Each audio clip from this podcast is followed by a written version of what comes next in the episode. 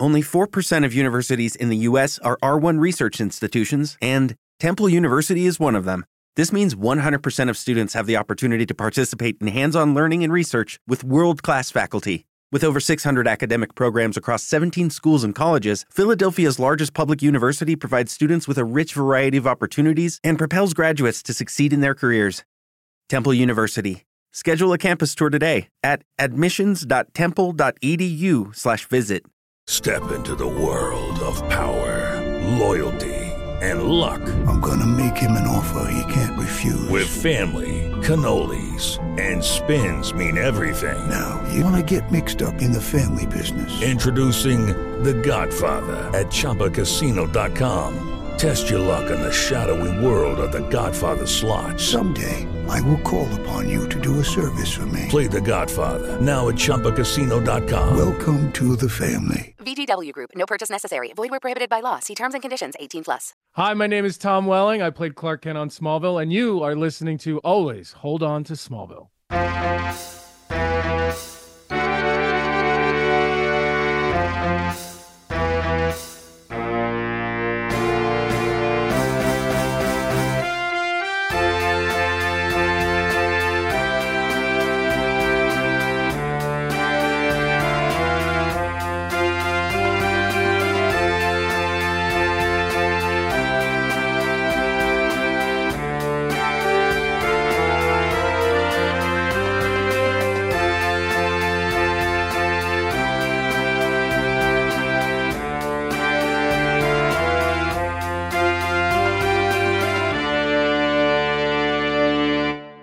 Welcome to Always On to Smallville. In this podcast, we talk about each and every episode of the Young Superman show that ran from 2001 to 2011 on the WB and the CW. I'm your host, Zach and this time I'm joined by the Geek of Steel himself, Luke Bug. What's up, Luke? Hello, sir. I, am very good. Excited to talk about my favourite show.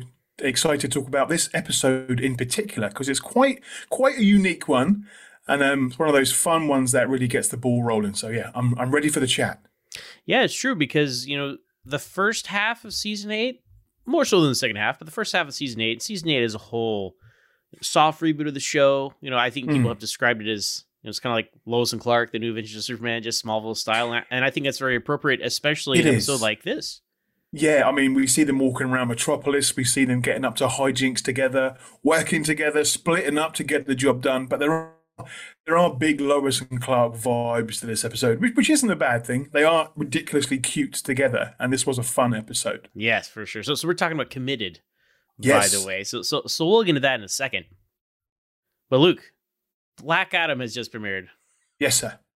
I've been working with Warner Brothers UK to help promote the release of Black Adam, and um, I was able to see it about a week before it was released and uh, signed like a million and like contracts to say that I won't spoil this film and I won't share my reviews until I'm allowed to.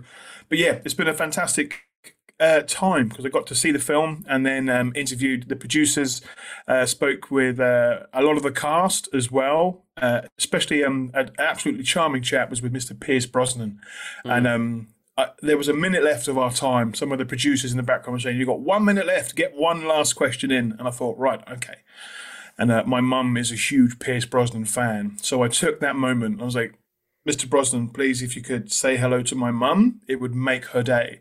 And um, he did. He blew her a kiss and said hello. And now my mum's got a Christmas present and birthday present for the next five years.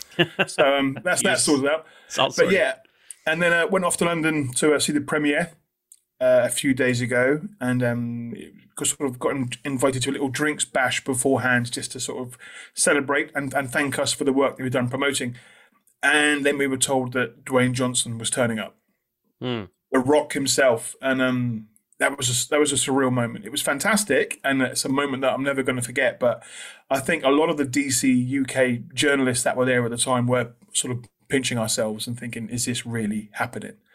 And then he turned up in a wonderful, very bright pink suit. And um, I'm very glad because I almost wore this exact same outfit. Oof, bullet dodge there. I know. Right? But yeah, he turned up. He was absolutely charming. Um, said hello to everyone, sort of introduced himself, and yeah, it was it was a it was a great moment. And um, I didn't know what to say to him at all, but uh, shook his hand, didn't shake it too hard because I didn't want him to shake my hand back and absolutely crush it. Yeah, you don't want that dominance power going on there. No, he's, he's going to I- You know that alpha male situation. Yeah, I, I pick my battles well, and I did. I wasn't going to win that one, but um, yeah, shook my hand. I said, "Hello, I'm Luke Bug, the Geek of Steel," and um, he said, "Yes, you are." I was like, "Okay, fair enough." But yeah, great night, and then went off and saw the film for the second time, and the audience reaction to that movie was a lot of fun. So yes, by the time this podcast comes out, if you've not seen it by now, spoiler alert, massive spoiler alert yeah, Mr. Henry Cavill did return for that post-credit scene, and our theatre, especially, went absolutely loopy, and it was a joy to experience. Yeah, you know, that's why we're more focusing on it than any other thing. Superman is back. I think. So. I mean, without that post-credit scene, I still would have really enjoyed the film. There were some messy little parts at the beginning. There were a few storylines that maybe didn't need to happen, but it was good effects. It was a good origin story. I think um, Warner Brothers are getting better at creating that element of an, a one-off character story. But now, especially with such wonderful characters like Hawkman, it's it's opened up the doors possibly for more work in the future, and and I hope so. Especially after seeing Henry Cavill one more time, it was just you know, I was very excited to see him pop up in Shazam, and then it just stopped below his head, and I was like, hmm. oh, so close. And at this particular scene, when we see him emerge through the clouds, I thought that was it. I thought we're just going to see a silhouette The of his silhouette cape. again, right? Yeah. And I thought we are going to see his boots land from the back, but then his face came in. We heard some of that John Williams score, and then we heard him speak. You know, wow, Yeah. this person can actually speak. He can. he's got a line in a film. He's not a stunt double anymore. Yeah, right? it's not. He's actually him. And yeah, it was a, a very surreal moment. And I hope, as always, I've always hoped that we will get him back for more in the future. So Mhm. I think we're possibly a little bit closer to that happening. I mean, you're certainly a lot closer than you were even, you know, a year ago, two years ago, Really? three years ago, right? I mean, he's, he's I mean, like six six months back. probably. Six- Yeah, I think I think it was filmed in. Um, I'm not 100 percent sure, but I think like September. Yeah, yeah. It I was- mean, this it is a very last minute edition. Yeah, and as I understand it, they had they actually did a version like as you described, as you thought might happen, like without an actor. I'm like, come on. Like, I think that works in Shazam. It's like Yes, it's kind of a cute, you know, like oh, it's you know, because Shazam's kind of a cute or movie and, and that Yeah. kind of kitsch works for that, but that would not have worked again in this like serious. Yeah, I mean, context. f- fool me once and all that business, but yeah, I mean, it was cute in Shazam. It was a nice effect. I can remember watching it for the first time and then watching it with an audience and wanting to turn around and see how they reacted. Mm-hmm. And yeah, I'm glad they didn't do that this time because it was, as you said, it's a lot. It's a big reason why people are going to see this film, and that's Oh, yeah. great. But the film does stand alone by itself quite well, also. Yeah, it is, it is interesting that it's almost been marketed on this, like all the hype. It's like, well, we're not going to tell you what it is, but there's a super cameo at the end. It's so interesting to like, I and I understand why you want to drum up public interest that way, but it's also it's like, what a cool thing it would have been for that to be a surprise. But also, Yeah. so much speculation had been about it, so it kind of had to be addressed. So it's it's kind of a tough thing to, to to market and focus on. But you know, they're walking that fine line, and I think everybody, it's the most open secret ever as far as a post credit scene. I think goes. so. Yeah, you know, as well as Clark Kent's secret identity, they didn't really do much of a good job doing that in this. But it again, it's getting people into the cinema, which Yeah. is always good for possible movies in the future. So I'm all for Absolutely, it. that's what it's all about, man. So so yeah, uh, go see Black Adam. Yes, it, it- yeah, it's probably. What's it? When this goes out, it might be out on, on Blu-ray. Go buy it. Go buy Black go, back, Adam. go and buy. Go and watch it again. Yeah. no, but I think uh, for real though, I think that that kind of support financially will, will make people make Warner Brothers say, "Oh, well, let's let's let's do more Superman." Right, because that's Yeah. that's the tease. You can't make a sequel to this. I don't know what the sequel is. I don't know if it's I don't know if it's Shazam three. I don't know if Man Steel two. I don't know if it's Black Adam two. But you you, you can't ignore the end of this if you're going to continue with these characters. And I think that's what everybody's you know as Superman fans, that's what we're very excited about. That's what we want. Yeah, so I, I got to speak to the producers, um, Beau Flynn and Hiram Garcia, and it was virtual, so it was great. So I was here in my fortress of solitude, and they were like, "Oh, we like your room. There's lots of Superman stuff there. That's like my office back home." And I was fighting them to sort of fighting with my inner self. They were asking more about Superman, but they ended up talking a lot, saying, "Look, Superman is our guy. We want to uh, bring him back as much as we can. We want to focus on him, but also the rest of the DC Comics Bible, as it were, because it was just." So many more characters out there that they want to focus on. And they've not really done that too much over the past. So hopefully now we're going to see some changes in the way that certain things get done, whilst clinging on to the things from the past that have worked so well. So it's exciting times. That's the key, right? Don't throw the baby out with the bathwater, as they say. Not at all. Not at all. And yeah, everybody can go check out uh, all your social media and, and everything to see these interviews you did with the the cast and producers and really cool stuff, Luke. So really fun to yeah, see. no, thank you. Yeah, just search for the, the Geek of Steel. Drop me on YouTube and Instagram. I'm always there, up up to something silly or adventures as I call it. But yeah, this adventure as a blogger sort of just started many many years ago and has stuck. And now I've sort of worked up relationships with companies like DC Comics in the UK and, and Warner Brothers. And um, yeah, very grateful to them to build a relationship where they where they trust me with their important characters in situations like this because it's something that I have never taken lightly. I've always had so much the utmost respect for them to let me into this crazy little world and, and help just share my passions with other people around the world who who share the same things because that's what I'm all about. This positivity and passion. They're my two favorite things. Absolutely, man. That's what it's all about. Smallville is what got me into Superman back mm-hmm. in the early 2000s. Obviously, I knew who Superman was as a character, but woke up one morning and Smallville was on TV. It wasn't streaming. Streaming wasn't a thing back then. and I just sort of I recognized it because it was the pilot episode. And I was like, oh, okay, I recognize this storyline and these characters. And from then I was absolutely hooked and sort of in between seasons because you know there was always a long wait between seasons. Mm. I wanted to know more about these characters that I was falling in love with. So I started asking friends, what comics do I read? What books do I need to read about? And from that show from Smallville, you know, everything else came along with it, and sort of I I couldn't have any of this without the magical world of Smallville. So it's always got a very special place in my heart. So I was more than happy to come back and talk to you on this show about that wonderful series. Absolutely, man. So the gateway drug to Superman for you, Smallville. Oh yeah, it was completely. Yeah, uh, there was no there was no holding back at all. That's great. That's great. So you know we're we're in the first half of season eight, as I said. Uh, mm-hmm. Shows the middle of the soft reboot. So for you, back in the day, I don't know, I don't recall exactly when when those gaps in the seasons were when you started watching. It was before season eight. Oh yeah, no, yeah. Okay, I was well, well before that. Okay, way before that. Way, way. It was when it was when it first came out. So it was like 2000, what, 2001? Yeah. Okay. Gotcha, yeah. yeah. And uh, obviously with with the UK, we get shows a little bit later on. It's not like Yes, now when you get it instantly. Because I would just despise that now. I would have to move to America to watch programs legally. so yeah, it was when it first came out. So I was mm. with it from the get go, all the way up until that fateful last and wonderful final season. So it was always a long wait, waiting for the next season to come out, which is why I again got addicted to the comics. Subscribed to the magazine, making sure I got that coming through the post every month with the wonderful posters Oh, that are inside it. Smallville, the magazine. You say Yes, sir. this right Look, here. It's right there. It was Yes. a fantastic publication. I misprint. Look at Pull that. up. See? In, wonderful poster. Uh, Smallville, the official magazine, available wherever magazines are sold. So that's Yes, uh, that, that was well, it. Uh, unfortunately, there- are no more Smallville companions because our, No. our our friend uh, Craig Byrne, who had authored uh, Yes. seasons four through seven, uh, wanted to do eight, nine, and ten, but Titan Books decided, you know what, we're good. We're not going to make any more. Uh, so I've lost a very valuable resource in, Well, in our yeah. conversations here.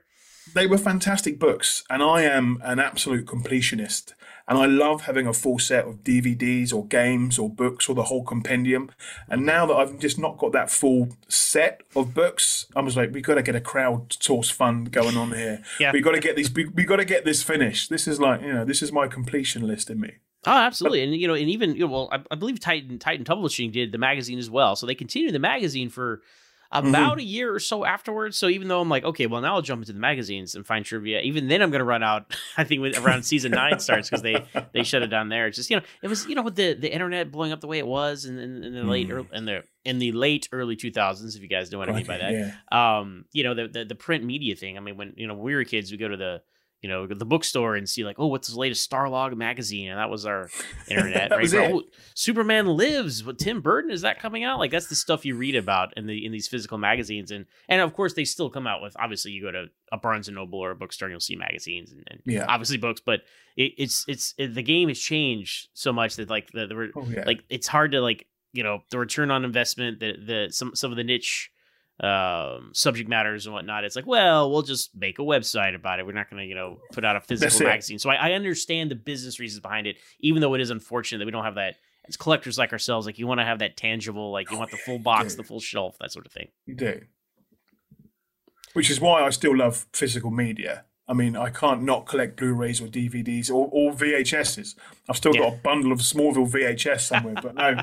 For Fantastic. me, know, it's it's the Smallville box set. That's the one that will, like, if I'm moving around the world, if I'm traveling somewhere, this comes with me. Mm. I know it was on um, it was on Amazon Prime for a while, but then it came off. Mm. You know, it's all on these streaming sites that can't always be trusted. So physical right. media for the win.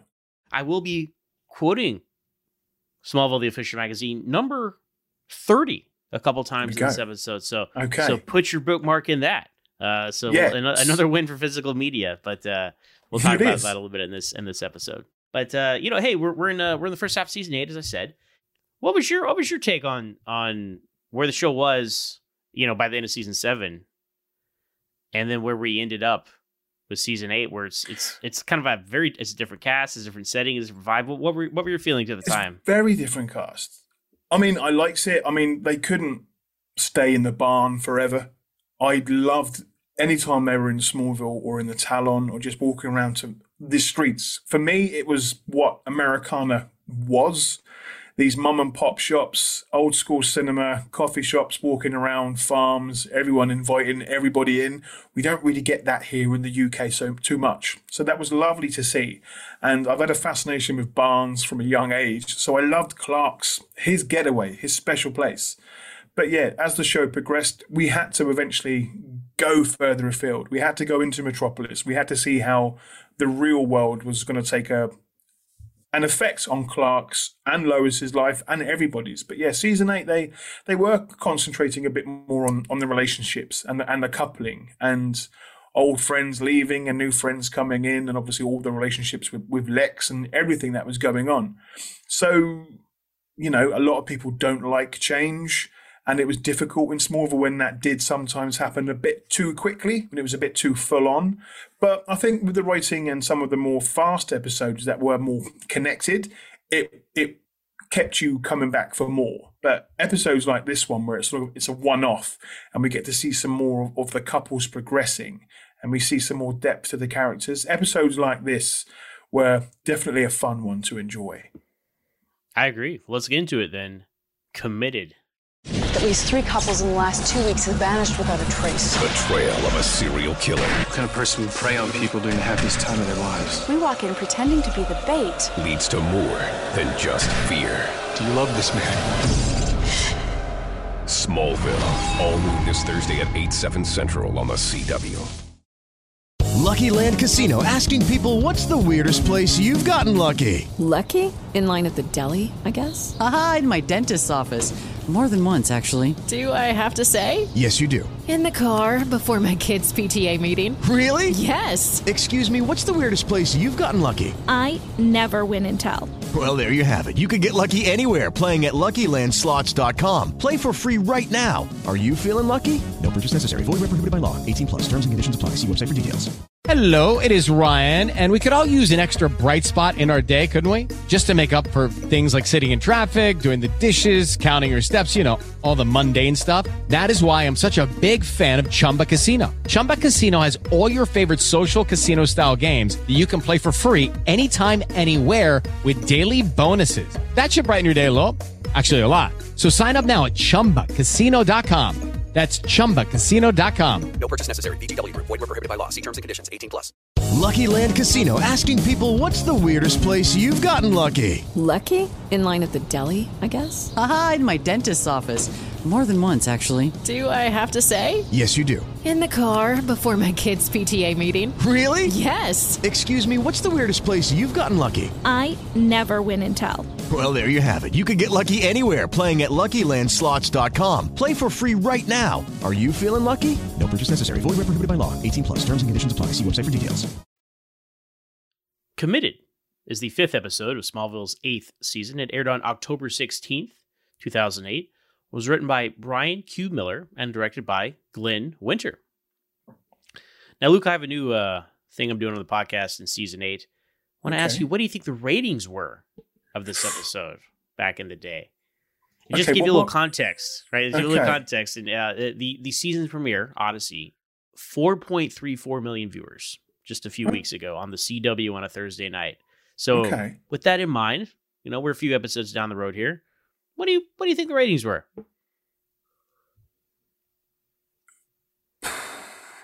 Like three point nine. Four point one eight.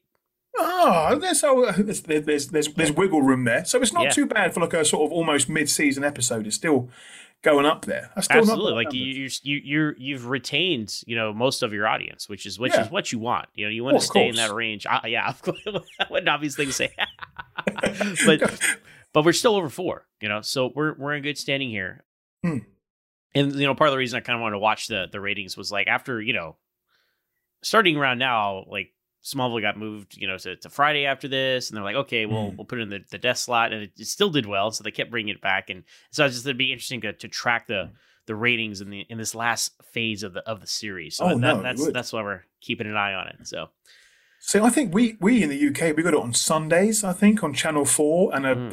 Sort of sister station, which was E4, but it was always repeated on different odd times throughout the days. There wasn't ever a strict day, and it was never guaranteed that you would get a new season here in the UK. I mean, obviously we've got to pick it up. We've got to deal with Warner Brothers. We have to deal with with everything that goes along with playing a show somewhere else. Which is why you know at, at that time you could find shows online in certain ways. But I, I don't know what I don't know what Yeah. you mean, Luke. I don't know what you mean. I mean, there were streaming sites back then where you could pay, but now where everyone's got, you know, that they've got an IP legal paid for service that makes your computer appear in another place. But with us in the UK, I'm waiting for DVD releases, I'm waiting for VHS releases, I'm waiting for those books to get released was longer. So I- I'm very thankful for the internet. That's for sure. Absolutely. I mean, kids today, they don't know how good they have it. Just sign Oh, on to the CW.com the next day. Next day, next day, yeah, unbelievable. so there we go. So the, the episode starts out, and it is Jimmy and Chloe's um, engagement party. Right? Uh, Yeah. Big big congratulations, Jimmy and Chloe banner. Big congratulations, Jimmy and Chloe cake. It is Jimmy and Chloe everywhere, isn't it, Luke?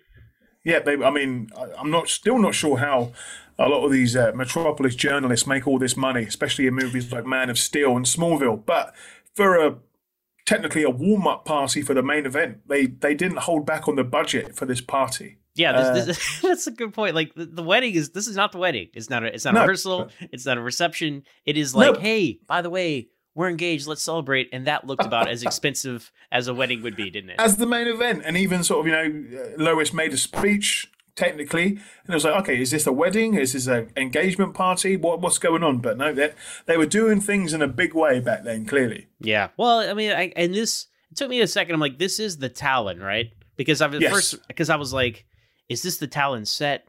They have redressed, or is this supposed to be the Talon with like party stuff? And thankfully, it was actually supposed to be the Talon because you know we do some set redressings a lot. See Luthor Mansion. That's been so many things over the course of the show, but good, good Yeah. to know that it's actually what it's supposed to be. Um, but as you said, Lois, you know, Lois is uh, kicking back a few drinks. She Yeah. I, I love Erica in this when when she is drunk or when she's sassy or when they get to unwind a little bit because they're completely different characters. And I think um, I was watching it this morning. I think uh, is it a Shirley Temple that she orders for Clark? I think she orders um Shirley Temple for the lady. Clark. That's the one. Yep. See, I love even but something simple as uh, calling Clark Smallville. I, I Mhm. love that sort of familiarity with, with the two of them. But yeah, drunk Lois is an absolute mood, and I think she's fantastic when she's feisty. She certainly um. Well, and- and she represents- says she's a lot more obnoxious sober, as she says. Yeah, cute And line. I mean, I mean, and, and through my experience in life, you know, that's true. Some people can be more obnoxious when they're sober, and vice versa, quite literally. But it's uh, fantastic whenever Lois and Clark are together. I'm a, I'm a big fan of that. I'm a big uh, Clois fan. Well, I, I love how Clark comes in here and, and it's unintentionally become a thing because in, in the last episode at the end, uh, he shows up at, at the Ace of Clubs and Oliver is just kicking back drinks. He's like, "Hey, Oliver, uh, you want to slow down there?" it's just like Superman is like Mister Hey, responsible drinking guy. He's become these Yeah. last couple episodes, which is totally in character. I, I love that. It's charming. It is. It is. I mean, the man with the excellent metabolism who can't even get drunk is just, you know, You know, know your limits. Pace yourself. Don't mix your spirits, guys. uh, but but Lois, she's uh, obviously you know she's a little bothered by this Mm. this engagement, not for the reasons that that some of us might be. Because I mean, honestly, I'm not, I've never been the biggest Chloe and Jimmy shipper in the world, uh, which which which makes if there's a if, if there's a makes this episode a little weaker, it's just that so much of it is put on that, which I'm like I'm not the biggest fan of that particular relationship. But uh, Lois is you know talking to Clark, and it's like you know what, I don't see it. And Clark's like, "Wow, are you jealous? You know, uh, don't be that way. Why don't you, you know, why don't you show a little support?" And Lois is like, "Oh, well, I'll show you some support." So then she gets up on top of the stool and then gives a gives a speech, which actually starts out pretty sweet. She's like, I, you know, yeah. right? I- I liked it. I think I even wrote down the, the quote that she gave. It was like, okay, she's going to give, even though she's drunk, she's going to give a heartfelt speech with no preparation, no notes. And um, yeah, something like, yeah, you can't predict when you will find that special someone. It was lines like that she was talking about, but then sort of a needle scratch. And then she just goes straight for the juggler and starts talking about why she's making a mistake of marrying Jimmy. It's like, It's whoa, like- okay. Me and Chloe, we've been friends for since we were kids, and we, we made a promise, you know, that we wouldn't get married until we found the one. And then, as you said, the needle scratch, you know, just goes to show you can't take a ten year old at their word. and then Clark's like, Whoa. okay. Then Clark removes her from the stool, puts her down, and does some damage control, uh, Yes. which, which is pretty cute. I, I I think he really um. I think he really pulled up from the from the nosedive uh, that she set off there. I mean, still awkward thing. And uh, to Lois's credit, even at the end of the episode, she feels really bad about it, as she as she should. but I Oh, think yeah. Clark did a good job uh, cleaning She up did. the mess she made there. Yeah. I mean, and and don't forget, this is just the engagement party. This isn't this isn't the main event. This they haven't invited all the guests yet. This is just Yeah. the first part of that party. So she gets to have another speech later on. This She was just a warm up. Yeah, yeah. She you go. hope, There you go. hopefully, hopefully so. Everybody gets a mulligan on, you know, at least one. So yeah, that's it. Um, but uh, Clark's, you know, he's talking about Chloe's his oldest friend and all this, and he's very happy. And then, and then we do cut away to Lois, and even she does like an eye roll. so it's it's it's cute, it's cute. Um, but that's uh, you know, that the, the party wraps up, and Jimmy and Chloe are telling people bye. By the way, there's another banner outside, which I'm like, okay, guys, Yeah, I mean data protection and all that. Yeah, just just put it up. Let the whole world know that you're getting married. Shove it down those single people's throats. Yeah, it's fine. but there, there's a mention, um, like Chloe's like, "Oh, it's too bad your parents couldn't make it." He's like, "Oh, you know, my dad trading stocks and stuff, and but they they send their love." I'm like, "What?" Yeah, I I had honestly I'd forgotten that like Jimmy had a secret, like lied about his family to Chloe thing, and that was kind of a plot point. Yeah, when it was like it wasn't that long ago, but it was not that big of a deal that he remembered it. And then he was talking about, yeah, I think my my dad's just about to close a big deal. I was like, okay, so so he's rich and fair enough. He can't, you know, come to his son's engagement party. It's fine, but then yeah, we did find out why at the Yeah. end of this episode. But then you think like, oh, I guess Chloe's obviously right as we find out, jumping ahead Yeah. slightly. Chloe's never met his parents, and No. like you've been dating for I don't know, oh gosh, over two years now. You're Mhm. engaged. I think at some point I feel like this would have come up. Yeah, But were not, someone's someone's getting catfished, or someone's got a secret family in like Detroit somewhere, and they're just taking care of that. There's, there's something's going on, but Yeah, was- no, it, it is it is interesting because you you'd think like if the show didn't bring attention to it, you wouldn't give it a second thought. You would just be like, oh, I'm sure Jimmy Okay. has parents. I'm sure they exist. I'm sure we'll see a couple of older people at their eventual wedding, and we'll say, oh, look, it's Jimmy's parents, and we'll move on. But just because the show was like, oh. I've never met your parents. Then it becomes like, well, that's strange. but anyway, but but you know that that's just real world strange. We're getting to Smallville strange. We're in the back alley of the Talon, and you know what? Yes. Nothing good happens in the back alley of the Talon, does it, Luke? No, I mean, well, there's been a few scenes that have been good and hopeful, but normally it's somebody getting mowed down by a bus or a car or one of the many, many pickup trucks in Metropolis that gets smashed each and every week. But no, yes, there was trouble afoot in the back alleys of Smallville for sure. Yeah, so they they're they're going to their car and oh, you know, there's a cute line. Uh, Chloe's like, you know, I looked over at you when Clark is giving his speech, and you know, you looked happy, and that I'm glad you're finally over the finally over the the thing with Clark, right? Like Jimmy's insecurity. It's like, yeah, it's Yeah. about time, man. I mean, she's Yeah. engaged to you. Just get over it, right? yeah, also, don't bring it up, maybe. Just let it slide. just don't mention the fact that you, you've mentioned that you love this guy and he's now at your wedding, pretty much giving you away. Yeah, let's not mention that, shall we? At all. you created this, Chloe. But then I did have to make a note, and there's a lot of this in this episode where Jimmy's like, "Yeah, the future is all the Chloe and Jimmy story." I'm like, "Well, for about let's 17 more episodes, maybe." Yeah. Henry was a- James. uh, yeah, big miss there, big miss. But I, I always love the fact that every now and again he's in a he's in a bow tie. That's just He- something yes. that I love. That he is in a Little bow tie here. Very good call. Yeah, nice little spot. It's it's something simple that we can all relate with Jimmy Olsen. Mm-hmm. But what I want to know is, did he hire his own photographer for this event, or was he doing it himself? You know, who does he trust to take photographs of his own party? Th- you know that's rough you know I, I find myself in similar situations sometimes and i just you know i have industry friends that do those sorts of things for me but the uh, I. I i do i did like there was some there was some guy with a camcorder behind you know the like i was like oh that's a nice touch just someone recording it comes Yeah. back again later so because lois watches her own speech so that's cute so they thought all that through that that's that's pretty cute um i was like oh is it the same guy from bride no different guy the guy with the video camera there He wasn't a reoccurring character. No, it's No. somebody else this time. just a, just a day player, one off, right? No, as we said, nothing good happens in the back of the tunnel because some some headlights uh, come on, and Mhm. uh, Chloe and Jimmy are are, are, are confronted by a, a mysterious figure in a mask. Shoots them with a couple tranquilizer darts. Yeah, you know, I'm not sure how easy it is to get bullets or tranquilizer darts in, in the world of Smallville and Metropolis, but he's been using a lot. This guy, when we find out more about him later on. But yeah, it was um interesting to hear to see that straight away and not know where it was going. It was, it was, a, it was a good little twist. No, nothing at all. Just like okay, who's who's um who have they upset this time? Clearly they've upset Lex. somebody. He's back. and He's, he's back. You know, for I was, I was al- always hoping, but yeah, just just turns up at the engagement party. I've had enough. I'm just going. I'm just letting go and just taking them all out. Yeah, and yeah, you're right. You know, in uh, there's one thing fiction has taught me that is that tranquilizer darts very easy to come by and extremely effective, and they work very fast. You don't. Yeah, and you know, and you can also get a clip of tranquilizer darts now because he shot them both together. So Yeah. is he is he is he double packing? Has he got two tranquilizer guns, or has he got a clip? But yeah, it was um interesting introduction to a, a good villain for this episode. Not a, Oh yeah. a meteor freak as such, even though meteorites were involved, but interesting um interesting development. Yeah, you know, I, I think that's important too. Like, you know, uh, even, you know, we're at the we're at the beginning of season eight. We're establishing, you know, we're in Metropolis, all these things, but they're not falling into the trope of like every week is just another villain of some kind, like like a, a super superpowered villain.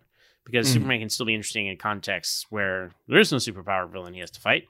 Even though they do, as Smallville does, it sprinkles in the meteor rock, and we'll get there, right? But uh, but no, n- not a meteor freak, not a superpower guy, just just a very, a very um Very man. disillusioned, yeah, very Yeah. disillusioned individual. very, just a little bit packing up some uh, a little bit of baggage there that he probably should have got himself checked in for. But yeah, yeah, he's a ther- uh, He acts like he's a wedding therapist. He should have gone to some therapy, right? But uh, yeah, just taking some of his own advice. But yeah, sort of a jigsaw vibe going on there as well, which was, oh which was yeah, because he had the. I had forgotten that he had, and we'll get a close look at it later. But I had forgotten that he had the the purge mask, basically, or, or the uh, anarchy from Arrow. Same kind of Yes, deal. that was it. Same kind of mask, right? But uh, but we cut to the opening credits. We come back, and uh, Lois wakes up on the couch at the Kent farm I love this. So this was wearing Clark's football jersey. Yes, this was one of the my um first when the internet was like you know we you could get things sent over from America more easily now. Um, I, I found this jersey that was a replica of it, and um, one of my favorite things in my possession. I was even wearing it once um at a con in the UK when I met Tom Welling, and he was like, "Do you want me to sign your jersey?" And I was like, "No, back up." I actually had um I had a manuscript of the pilot episode that he um he signed that instead. But I was like, no, you can't sign my jersey. Oh, I still want to wear this. I wanna don't want to put it behind. man. Yeah, I don't want to put it behind glass. But yeah, I mean, I think it's one of those scenes where Lois just looks ridiculously adorable in those situations where she's. You know, hungover. She's getting that realization that she was very drunk the night before, and that she she messed up. And uh, after- she mentioned um uh, the porcelain highway. Is that the line? It was something to do with the fact that she was she she vomited. I, yeah, I, I had never heard that terminology, and I've never No, heard it good. anywhere else. But yeah. I mean that that's fine. But no, it's yeah, it's it not was, like um, an American thing that I, that I know of. That's what you're. if that's Yeah, what you're was- asking. I was like, wow, okay, got to Google that one, see where that comes up. with. But highway. yeah, Well, yeah, she, she's looking around. She sees that her dress is like sitting on some other piece of furniture, and she's like, mm. um, and, and I do love how you know Clark comes over. He's like, "Good afternoon, Lois," because who knows what time it is? You know, Yes. hours later. Um, gives her some you know Alka Seltzer or something to kind of to get her out of it, and she she takes it. She kind of looks at him. She's like, "Please tell me we didn't." And I love how Clark is like so cool. She's like, "What? What are you talking about?" like she's like, Yeah. "Did we like Yeah. get drunk and hook up or something?" He's like, "No, we did not." but it takes him Yeah. a minute to even because he doesn't he she, he isn't he's not on that wavelength. He's not thinking No. that way. And he's like, "What are you I talking mean, about?" it- yeah. What are you talking about? What, what do you mean? But no, yes, I think she um, they talked mentioned where she uh, get undressed in the kitchen for about an hour. I, he love that. mentioned He's like, "Don't worry, you got changed all by yourself." Yeah. In the middle of the kitchen for about an hour. That was that was a laugh out loud line. Yeah, I, I love that that she was. Yeah, he didn't help her get undressed. He just put her on the couch, covered her in a blanket, and she uh, sorted herself out. But Always a very gentleman, Clark. Kent. Always, always. Only when there's not red kryptonite involved, but that was Yeah. always a favorite element of mine. But You know, th- this this raises a point. Um, I know Chloe has worn the football jersey. She did in uh, Mhm. Devoted. yes, And I know Lois wears it here. I believe she wears it later in season 10. Um, Mhm. Does Lana ever wear the football jersey? I don't think so. I'm not entirely sure. I mean, for the first, I know for the first season, I was, um, you know, you're either a fan of Lana or you're a fan of Lois. But before Mm. Lois got involved in the show, I was a huge Lana fan. Mhm. But um, as we're talking now, I'm going to have a Google because I'm not entirely sure. Lana There's- Lang, there's prob- small film there's football probably- jersey. Take a look. Yeah, there's a job with my internet history is going to be going crazy soon. but there we go. It was. I'm sure somebody's made a compilation somewhere of her in a jersey, Mm. but no, no jersey so far in my image search. I feel like yeah. But, yeah, I feel it's- like it's, if, if uh, it had been done, that would have been one of the first images. So interesting. I mean, Did- I, I know she wore she wore Whitney's jacket a few times because I'm that's Right. still one of my things. I'm after is a, is a Crow's Letterman jacket, Mm. but I think um it was more yeah it was it was um yeah Chloe and, and Lois in the jersey, which was it was always fun. It was cute. It was a fun fun thing, fun thing. No, for sure. I just, I just think like, man, Lana lived on the farm like all last season and never, never got a scene with her in the football jersey. So interesting. No. But anyway, that just, you know, there you go.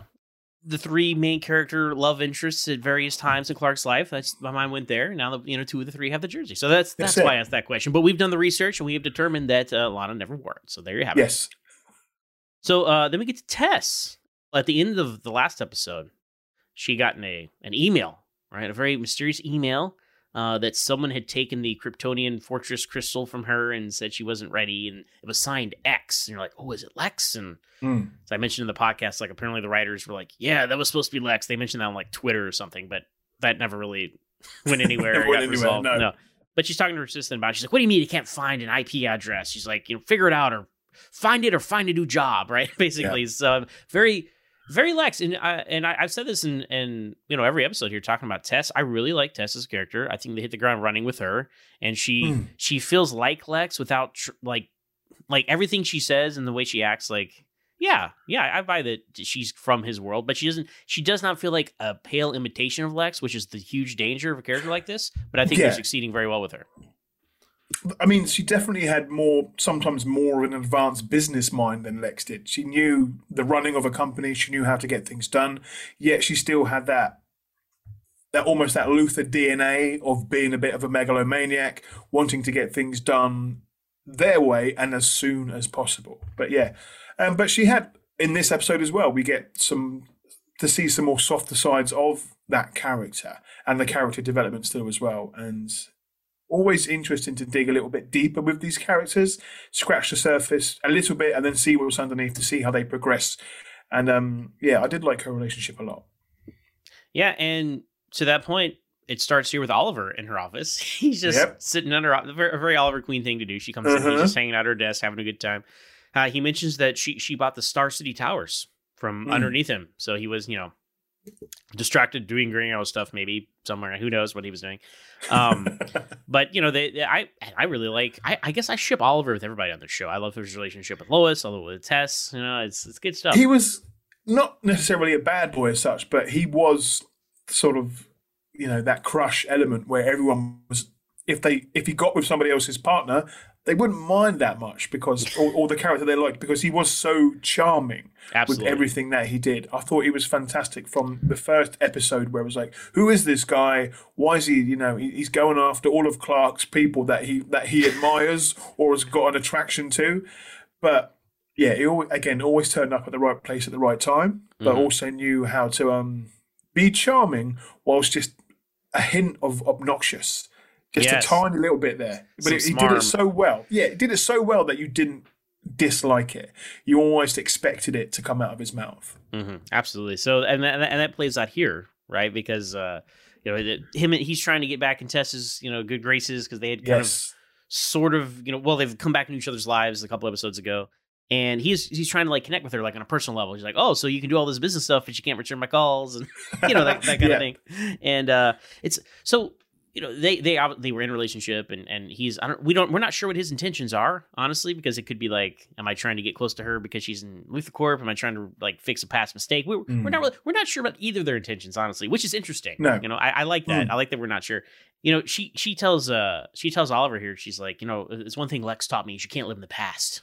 And I'm like, I feel like Really? Lex has said that, but I'm like, if there's anyone who lives in the past and obsesses over things, it's Lex. Am I right? He's got a secret room in his house with a you know a destructed car. You know, don't cling on to the past, Lex. But also, I want to find out everything about my past, going way back into my family tree from centuries ago. But yeah, don't cling on to the past too much, Lex. All right, mate. Yeah, sure, sure, buddy. Um, but yeah, that contradiction kind of also works for him as a character. I think. You know, this is season eight. They didn't know who Tess was, or who she was going to be. Oliver implies like, you know, I'm getting the impression that uh, Lex is more than just a mentor. Like it's like, oh, you guys had a thing, right? That's what he's implying. And I think the show thought that a little bit, and then obviously they changed directions. I just thought that's interesting that you know we got a got a Star Wars situation here almost with brother sister. Yeah, almost, almost. You know how how close does that relationship go? But it was yeah. We weren't we're never sort of completely sure about who she was in in Lex's world. We know that Lex has had sort of um, a few relationships in the past that have either been a one night or a two night stand sort of thing, but. You never quite know with Lex. That's what I liked. You never know, sort of keeping his cards close to his chest and also his little black book. You didn't know who he was attracted to in a way. So yeah, it was a good twist.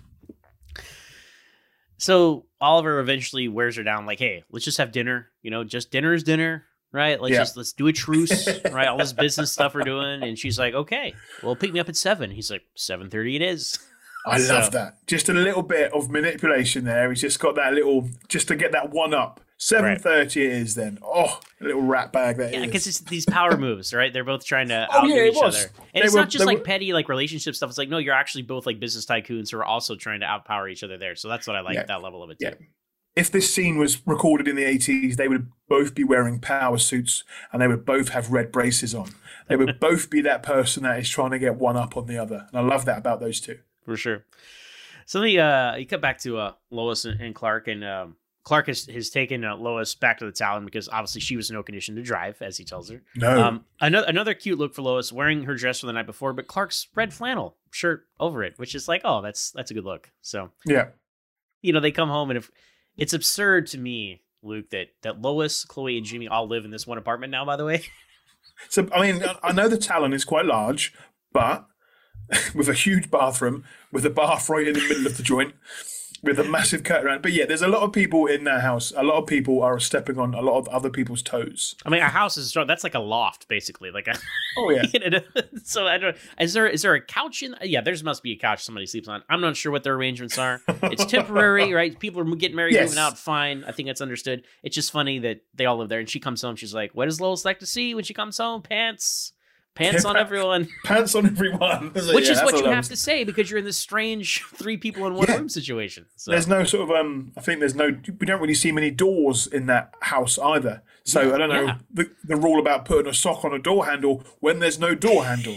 How does that work? So who knows? Who knows indeed. Uh, but th- if there was ever a time for something like that, Luke, now would be the time because as as Clark and Lois go in here, they they see that there's a very a romantic setup in the bedroom, isn't there? Th- This was quite full on. I mean, it was at the time I thought, oh, okay, clearly, you know, Jimmy was uh, preparing something for the for the after party, as it were.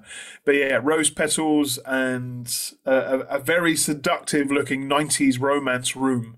I'm surprised the bed wasn't heart shaped and rotating, but it was it was a full on uh, romantic scene uh, with furry handcuffs to boot. It was it was all there. You know, this was big for the CW. You know, they, they're not they're not married yet. I mean, what's going on? this is this is sinful. This is May- dreadful. Maybe maybe the Olsen isn't so wholesome as, as That was the Lois line. Yeah, and that was it. Good line. Oh man. Um but uh, you know they- get some clues to like oh well they haven't been here because obviously this romantic setup hasn't been used. There's mail on the floor. Um and there's some voicemails that have been unanswered. Uh, Oh, yeah, one is from Lois, which is adorable. She's like, "Oh, Clark can't take care of me. He's just the sweetest guy." And Lois is like, "Well, that must I'll chalk that up to the alcohol. Yeah. That was cute." Delete that one. Yeah. but then the other one, and this is um I don't think you needed this part, but I think they just wanted to up the stakes. Like it's like the Smallville sheriff, like, we've towed your vehicle for blocking a street lamp. I'm like, don't you aren't you guys at home? Like Yeah. you're where what did you park illegally? like before you went inside your house? I don't understand. Yeah, and uh, yeah, I don't quite get that. I, I don't know how things get done in America. If your car gets towed or removed away or clamped, but normally with us, if you get clamped, you get a letter like six to eight weeks later when it's when it's far too late. But yeah, they a very convenient message from the police, like saying, "Oh, your car is, you know, you've both been blocking." So what? They didn't go to the party together, or they were Yeah. your your vehicles. Plural. yeah. They both went. They, they didn't arrive at their own party. At their But own if you have home. Yeah. But anyway, Just anyway, that was It's a little bit of convenient think writing. needed- they wanted to up the stakes there. You didn't need that. Like they're missing. No one can find It them. was just yeah, just That's to put a bit need. more pressure. It was like, oh, okay, they're met. This bed's still unmade. Uh, sorry, not been slept in. That there's mail, and yeah, that phone call was like the last thing. Okay, now we know they are officially not home. Right. Where did they go? Well, where did they go? They wake up uh, in this creepy basement. Yeah. and and and so the um, this guy doesn't have a name or anything. I'm, I don't. Uh, the jeweler guy. Spoiler. Spoiler! It's, it's, it's not the it's not the not the cake maker, not the sound, not not the jeweler, the Yeah. candlestick maker. No, it was the jeweler. Yeah. yeah, it was the. And you know, I would call him like Jigsaw, but they already did an episode, you know, with Mercy, uh, with basically Jigsaw 2.0, Jigsaw 3.0. Fine, we'll call him That's that, I guess. Yes. So he has knocked them out, Chloe and Jimmy. They wake up. They wake up, and Jigsaw 3.0 here ha- has not even removed the previous couple that had No. died in the lie detector chair. Come on, man. they're still there, very dead, and very wrapped up in all the wires and all the all the chains and whatever they are to this chair. And yeah, um, you're not going to get them out before you know do a bit of housekeeping before you put your ne- your next victim in the chair. Well, I, I guess it does instill a certain amount of fear when you wake up and you say, "Oh, Yeah, that could be us." But Oh, I just think, as the per- if I were to run this operation, I would have disposed of the previous bodies before I brought the new bodies in. But what do I know Yeah. about such things? Or you know. Maybe put them in the chair whilst they're unconscious, so you haven't got to then untie them and put them back into a chair again. You wait, and that's what it is Yeah. with, with uh, Lois and Clark. It looks like. Yeah. Not going into my mind of like how I would tie somebody up and put them into a chair. But you're doing it all wrong, Jigsaw 3.0. Let me give you a, a list of things that you should be doing in the future. And then it's just- what is he? That's a great point, Luke. Does he knock him out again and then put him in the? chair? I think you just asked them very nicely. I'm going to untie you both now individually, but One if at you get time. back into this chair, I'm going to put some electronics onto you Yeah. and some rope, but stay still whilst I do it. Thank Yeah. you and please. Yeah. Oh my goodness, that's great.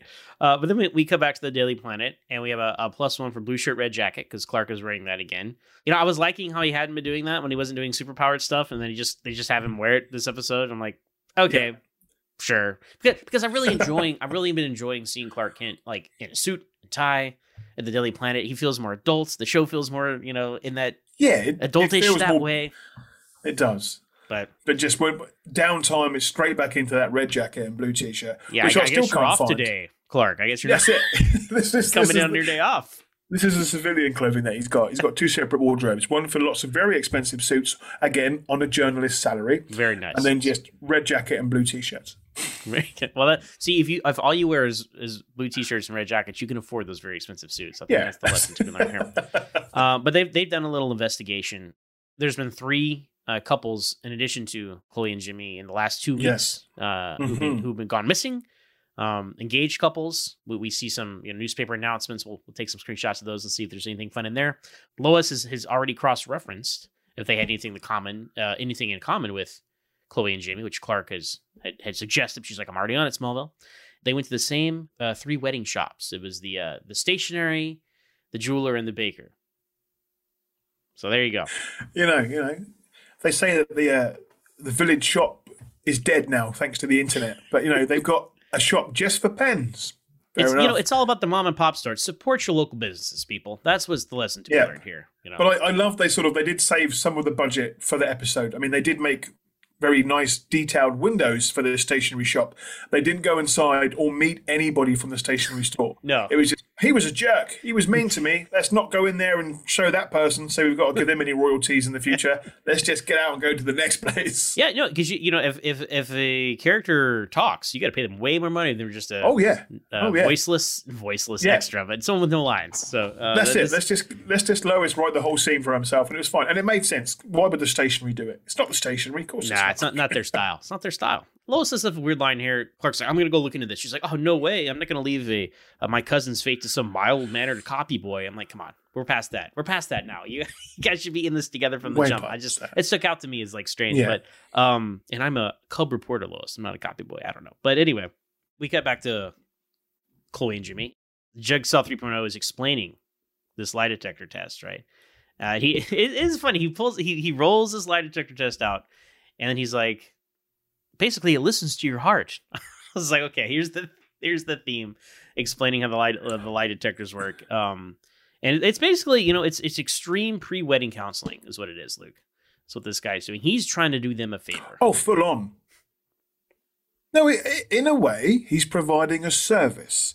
Now, his his customer relations needs a bit more practice. He needs to work on that a little bit, but he is providing a service by, you know, asking these people if they have been honest with their partners, by asking them very, very open questions like, have you ever cheated on this person? Do you think about anybody else? Do you love anybody else? They're all questions that maybe these couples should have had before getting married. So yes, he is he is providing a service, Yeah. just not in a very nice way. Look, look, I, I, I recommend pre-marriage courses and counseling. I think that stuff that's very important, right? But it's got to be voluntary. You got to be on the same page about doing it together. You cannot Yeah. force these sorts of like you're you when when you these things are, are, are shoved on you under duress. Really, you're not going to have the same positive results they otherwise would have. You know? No, it's going to be difficult answers, and these people are. Don't forget, they're still getting over being tranquilized. They've still got these drugs inside their system. Wait. Yeah, ask these people these questions when they're sober, when they haven't got chemicals inside them, when they're not surrounded by rats and dirty pipes. That's and yeah, yeah. The risk of getting a tetanus, and also there's probably still some more corpses lying around somewhere from his previous sessions. So That man, they got a nasty basement. I mean, that's that is the basement of the jewelry shop, yeah, and there's just rats Clearly in they- there. I mean, luckily it wasn't the bakers. I mean, you know, they're not going to be getting the people going around there checking the the quality of the food and the hygiene of that place, are they? Oh my goodness, that's great. We we see like you answer correctly, you don't get electrocuted. You answer incorrectly, you get electrocuted. Mm. I gotta say, it's a good. Usually, the control test when you, you start a lie detector is you ask someone their name, right? Mm. So it's a good thing they didn't ask Jimmy his name. Well done. Yeah, We found just- out it's Henry James Olsen. I could have just ruined that completely, completely off the bat. oh man, that, that's what I thought of. But so, but they asked Jimmy like, "Have you ever cheated on your partner?" And he's like, "No." And then and then Chloe gets electrocuted, right? And that's the thing, right? Like when you answer wrong, it doesn't electrocute you; it electrocutes your partner, right? Mhm. And that and that's the thing, right? Like, like he's like, "No, don't hurt her. I'm the one who lied." And, and then the guy's like, "Uh, the lies. That's what's hurting you." like you No, know it's what? not. Like It's not. it's the electricity going through her heart.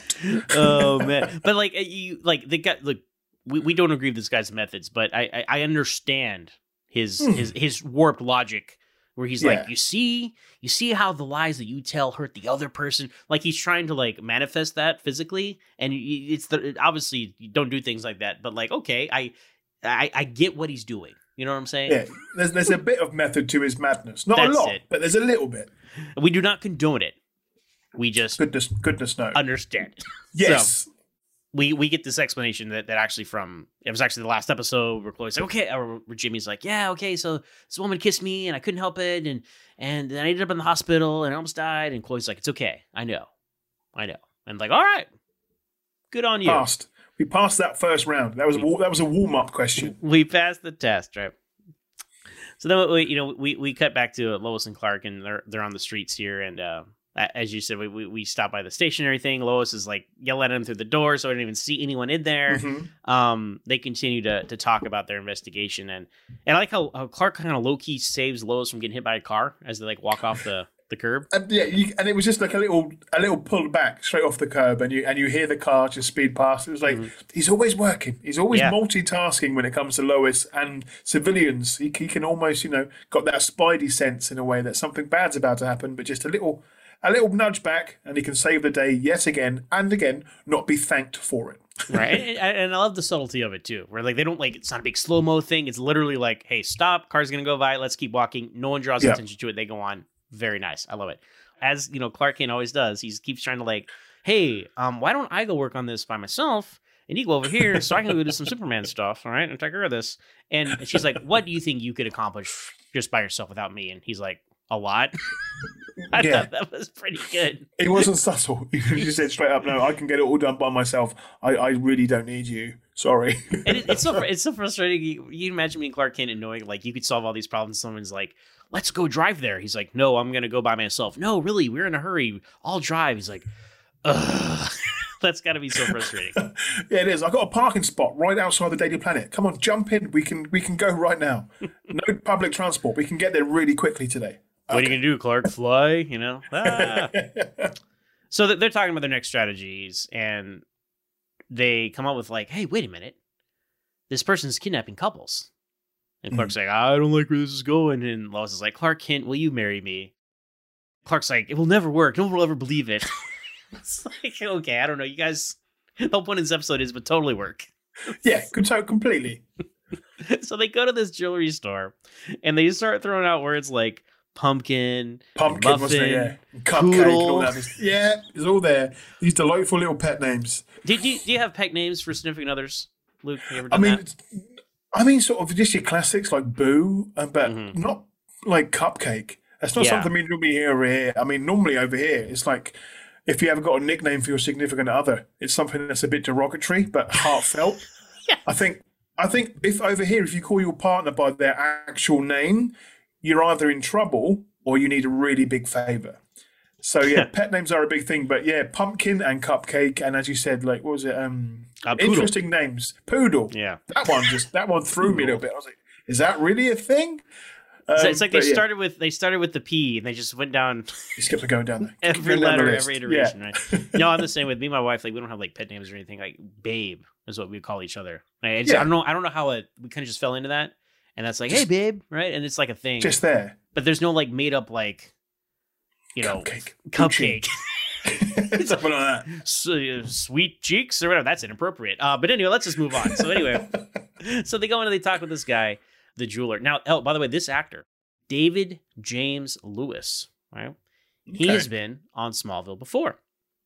Um, so, okay. What, who was he? What, what series was it? Was it So uh, he was in season two. He was the doctor in Calling, which is where Doctor Walden has the uh, gets uh, overloaded with the uh, Kryptonian disc knowledge, Hmm. and uh, in the, but he uh, it's when he wakes up from his coma, and he's the doctor in the hospital that Lex interacts with, and uh, okay. he looks pretty much the same. It's you know Smallville, right? As it does, it has guest stars that appear in an episode, and they appear years later as totally Yeah. different characters.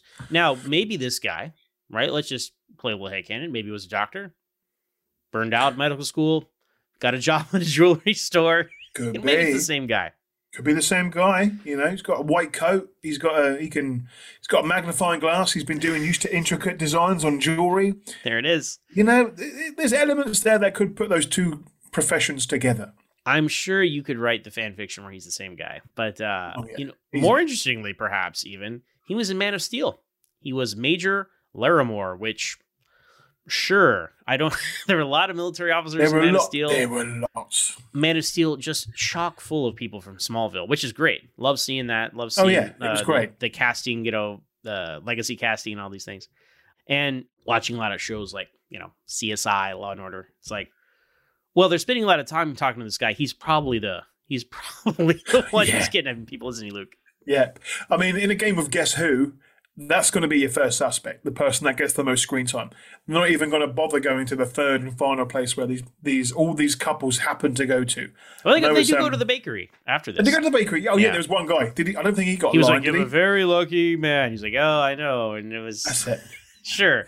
I- you know what? I I appreciate they they said there were three places and they were referenced in one way or the other. It wasn't like you know remember because usually that's something I would say in this podcast. Like, well, you know, remember they said there was five places. I mean, I saw them go to two. Way to go, show! But they hey, they're on it. They're on top of it. Good. good They weren't thorough enough. They had the full amount of cork boards and red string. They knew where to go and where to be at, and they and they just got very lucky with their second guests.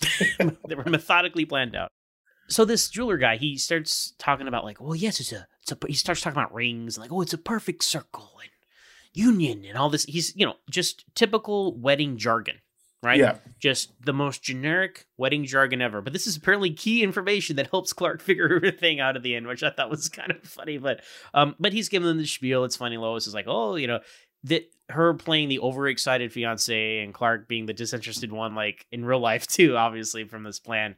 It's a fun Yes. vibe, and then it really gets fun when Oliver Queen shows up, doesn't he, Luke? I mean, yeah, again, the only jewelry shop that is uh, in the area, and that somebody else turns up, and yeah, it was it was awkward, and it was like, oh, are they going to tell him why they're there? Are they going to say, "Don't say anything, we're investigating a possible missing person"? But they went along with it, and they said, yeah. So they had um, a moment of passion, and from that passion, they decided that they were destined to be together, and they were already out looking for rings to make it all official. Yeah, and, and, And, um, and they're like, Oliver, you haven't got the invitation yet. He's like, what? you don't send those out until you're anyway. Fine, I understand But what you're yeah. trying to go for. But just his continued reactions of Oliver, she's like, is this is this true?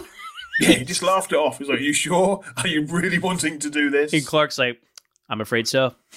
again, you know, the better man won. Again, you know, stop, stop going after these women that I love, each and every one of them. Yeah, Oh man, that's uh, I, I I really enjoyed that whole interaction. And you're like, why is Oliver here? But as you see later, he he goes there to buy some jewelry for Tess, so that everything does. it makes sense for people to be certain places because you know there's so much like it, it you know there's always a bit of contrivance in TV shows like why would that person be there for this? But this makes perfect sense. it does.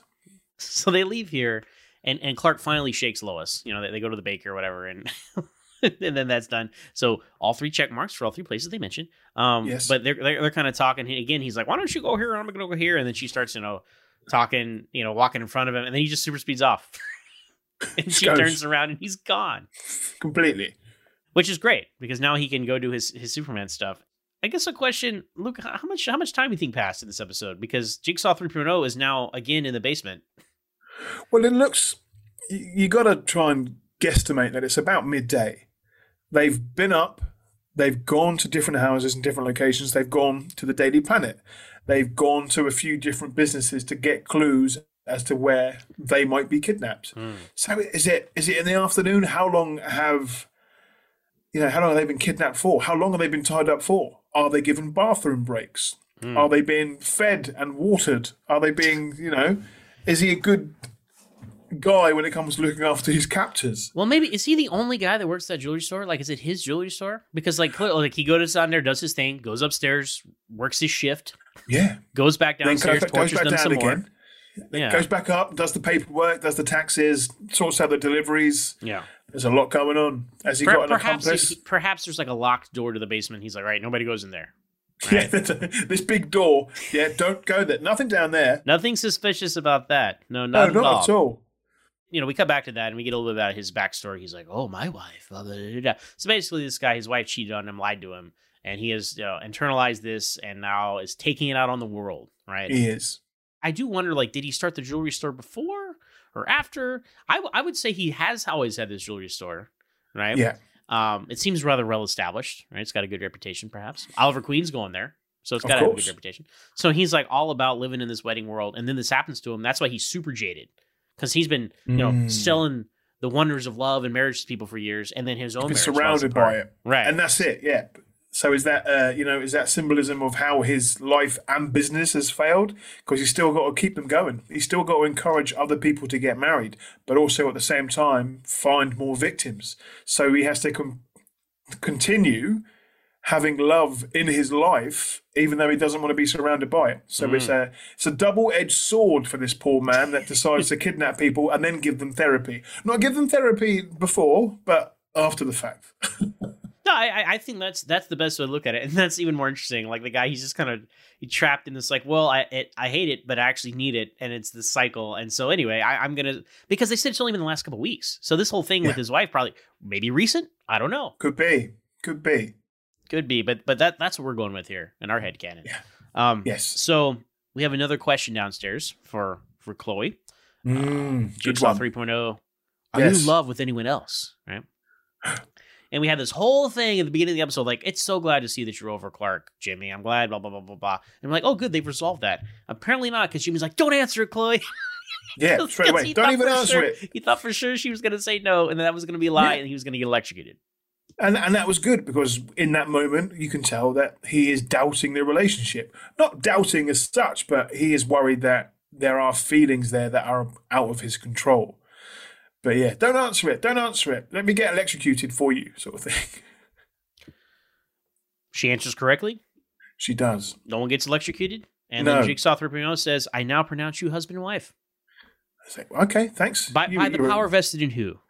Yeah, I mean, he's a busy, he's a busy man. He's a jeweler, a kidnapper, and you know he can also get people wed. He's doing all these things out of order. doing me all. tell you. But um, okay, but yeah. So I don't know. I guess I I thought there was more. Like thinking back, and I'm like, oh, they only asked a couple questions. Like remember I this episode? was- I'm like, they're down there and they ask him a series of questions, but that was it. There could have been so many more questions that he got out of them as well. So many more good answers. You know, sort of. how Well, you know, what- Chloe has this whole secret. I'm I'm got Brainiac in my head. You know, and Yeah. and I, and I'm you know I'm talking to Davis Bloom over here, right? It's it, well, it's fun. This whole it, they they have some very inner like if, as an engaged woman, I don't think she should be interacting with Davis the way she is anyway. This No. season, it's very inappropriate. Even the first you know, time they're together, like sit, standing on a table, and eh, anyway, it's strange, and it is it is strange that like this potential love triangle, which comes in a big way at the second half of the season, is not even brought up in this like let's talk No. about love and commitment episode. That is I just thought that was strange. So, but they're good, they passed the test, so they're free. They're free to go. Free to as go. we as we Free as a find out. But uh, but hey, then uh, Oliver comes comes to um, Luthor Mansion. He's like, "Hey, Mercy," as he calls her, because that was the nickname back in the day, Mhm. which is cute. And he's the only one that calls her that. Um, hey, we got to leave. We got to have reservations in an hour. And then she's like in her workout gear and uh, throws a, a stick at him, and they start fighting. And I uh, these aren't katanas. I don't know what they are, but they're these double. Um, I want to say a bow staff. I think it's something like that. But yeah, so. anyway, it was it was it was a giant. It was a big old piece of wood. big old piece of wood. Big old piece of wood. But yeah, they were they were going at it, and um, good choreographed scene. Again, use, using a, a part. Was it was it the mansion they were in for this one? They was, yeah, wasn't it? The, the Luthor Back Library, one. the one room on the Yeah. mansion that we see. The one room. But they went at it. It was a good fun. We get to see them do some physical fighting, and yeah, enjoyed it. Enjoyed well, and then we, we get a little context too. Um, it's apparently this this episode is a month later from the last one. Mhm. She's like, you find out Lionel killed your parents, and what do you just, you know, get on the top every tabloid, drink yourself to death for a month, and you know. Anyways, I'm like, oh, they're adding some context. That's interesting. Um, they're, they they are still keeping their backstory vague because she's like, you know, apparently like she caught him with a waitress, and that kind of ruined their relationship. I'm like, that's, I mean, that's like pre Island Oliver Queen behavior. Right, I, I thought it, I thought it'd be like because because I had forgotten this in the last episode. We were talking like, why did Tess and Oliver break up? It's interesting that they went with that, like, oh, he was just being a playboy kind of thing, because that's Yeah, like that's a that way. facade. Like that's not Mm. supposed. You're not actually supposed to be that guy. But you know, that kind of is the difference, honestly, between Oliver Queen and Bruce Wayne. I know everyone says that Green Arrow is Batman and that's it. No, there's some differences. And Bruce Wayne, all the Bruce Wayne persona, complete fabrication. Right. Hmm. Oliver Queen, eh, you still got a little bit of that. You know, no, yeah, he was there. He, Yeah. he was that man, and he can't, you know, But you Tess can't is so always mad take him, that part. right? Oh, yeah, It- so mad. Yeah. It, it, uh, he's like, "What do you want? An apology?" He's like, "No, I want an explanation." Right? What the hell were you so afraid of? And he says, "You." And then they kiss passionately, and we know where it's going to go from there. So, Yes. but hey, in, in Smallville, the official magazine, number 30, available Mhm. wherever magazines are sold, have a very long interview with Cassidy Okay. Freeman uh, about Tess Mercer, and she speaks a little bit about this episode and this scene in Okay. particular. Quote, talking about Tess and Oliver. Quote, it's a total cat and mouse game. Tess still has feelings for Oliver, but she has a lot of anger and questions as well. They're trying to find out if their relationship will exist again. It's fun to flirt with that. I love their fight scene, which we've been choreographing for the last couple of days. I feel like I'm in Olympic training. It's staff fighting with huge sticks. So she didn't even know Yeah. what they were called. So I No. feel good there. Um, and then uh, she goes on to talk about some of her other physical training. Quote, my first job in LA was for an action movie. I love being physical and doing that stuff. Being a woman who's almost 5'10, that's where I tend to float. There aren't a lot of Mm. romantic comedies for athletic looking women, and I enjoy that I can put my stature and athletic abilities to good use on Smallville. The first couple of episodes, there wasn't any of that. And they were coming up to me a little sheepishly, going, Would you mind coming in for fight training? And I said, Absolutely.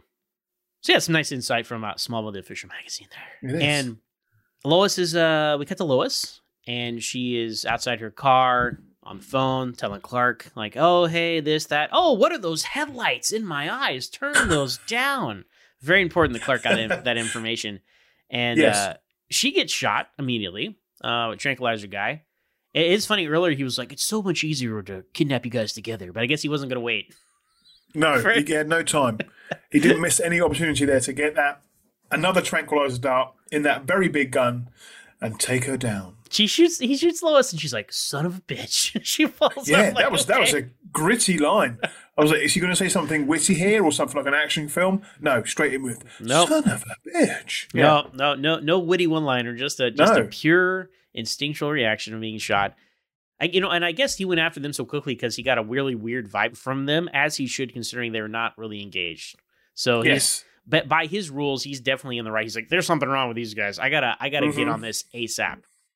This is your big reveal, right? We see him put Lois's, you know, body in the back of the car, and he rips off the mask, and it's the jeweler. Shocking. The jeweler.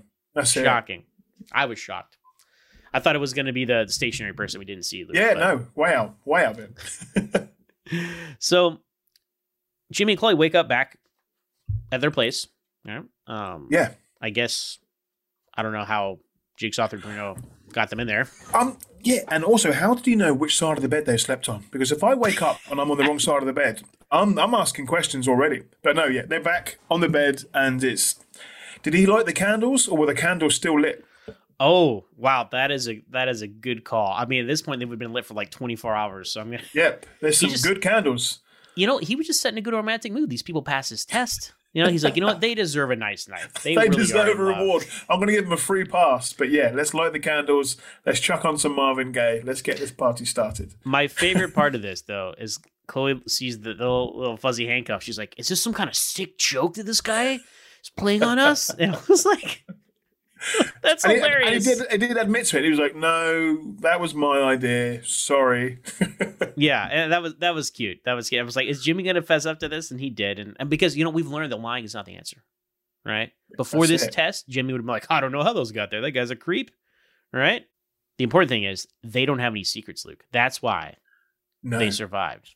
it is And I'm like, I'm waiting for them to bring up like Chloe has all these secrets. everything, all the secrets. But no, doesn't come up at all. So strange. Nope. Like they they focus on Jimmy instead of Chloe. It's so strange there. But they say, "Oh, we better call the sheriff. We better call the sheriff. Let him know what's going on." Right. So Mhm. they're so the next scenes they're downstairs. There's hustle and bustle and, and lights and all this stuff. And obviously they're like, oh, "We got to find who did this to us," which is strange if the guy let him go. I mean, I guess he again he has some sort of moral code. Sure. I mean, Somewhere in there. um, yeah, but uh, there is a method to his madness, as we said. yes.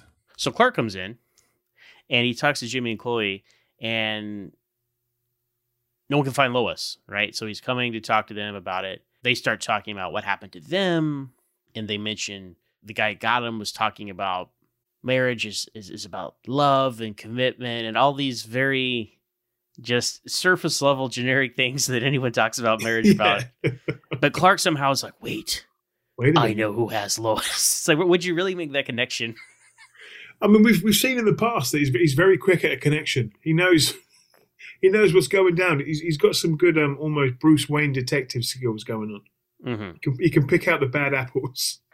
No, I, I I get that he knows that whoever took uh them took Lois because you know uh, when Lois had called Clark earlier, she's like, "Oh, there's some car headlights." I'm like, "Okay, that's fine." but for him to immediately think about that jeweler is, is just funny to me. So we we but we cut from here to him busting through the wall of the Yeah. or the door of the basement to the jewelry shop.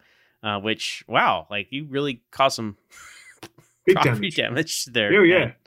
But he, you know, he's mad because they have Lois, so he's, you know, he's Mhm. going to deal with the consequences later, or not Yes. deal with the consequences. No.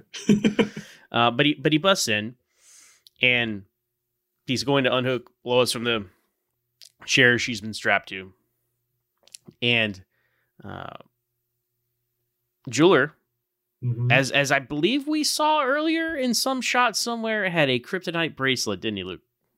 we saw some bits of green. There's always that glowing green that we're just waiting to see in, in most episodes to see how it is linked somehow. But yes, uh, we saw some of that wonderful green K again. Yes. So he's he's able to knock Clark out, uh, and then uh, Clark wakes up. It's kind of a cool kind of shot where he like you, you, see it's the point of view shot where he kind of wakes up and sees Lois Mm. across from him. I thought that was well done. But they start they start talking about how uh, Lois is like, "Hey, we're not even a couple, so this is not going to work, right?" Um, but they're like, why should you even play this? You're going to kill us anyway. He's like, well, don't be so sure. So he has some like twisted sense of morality, right? Because obviously we saw that he let Jimmy and Chloe go. So if they answer, if they play his game, they answer the right questions, he's just going to let them go. And, but if I were that guy, I'd be mad because Clark destroyed my wall, and I've had I'd had some questions about that. That'd be my first question. Yeah, I mean, How did you bulldoze through my wall? Some serious, like old school brick as well. This wasn't. This isn't. Yeah, this was a real thick wall that he just barged his way through. It's a lot of cleanup after that. Yeah. So first question is to Lois, right? Have you ever mm-hmm. cheated, right, on, on Clark?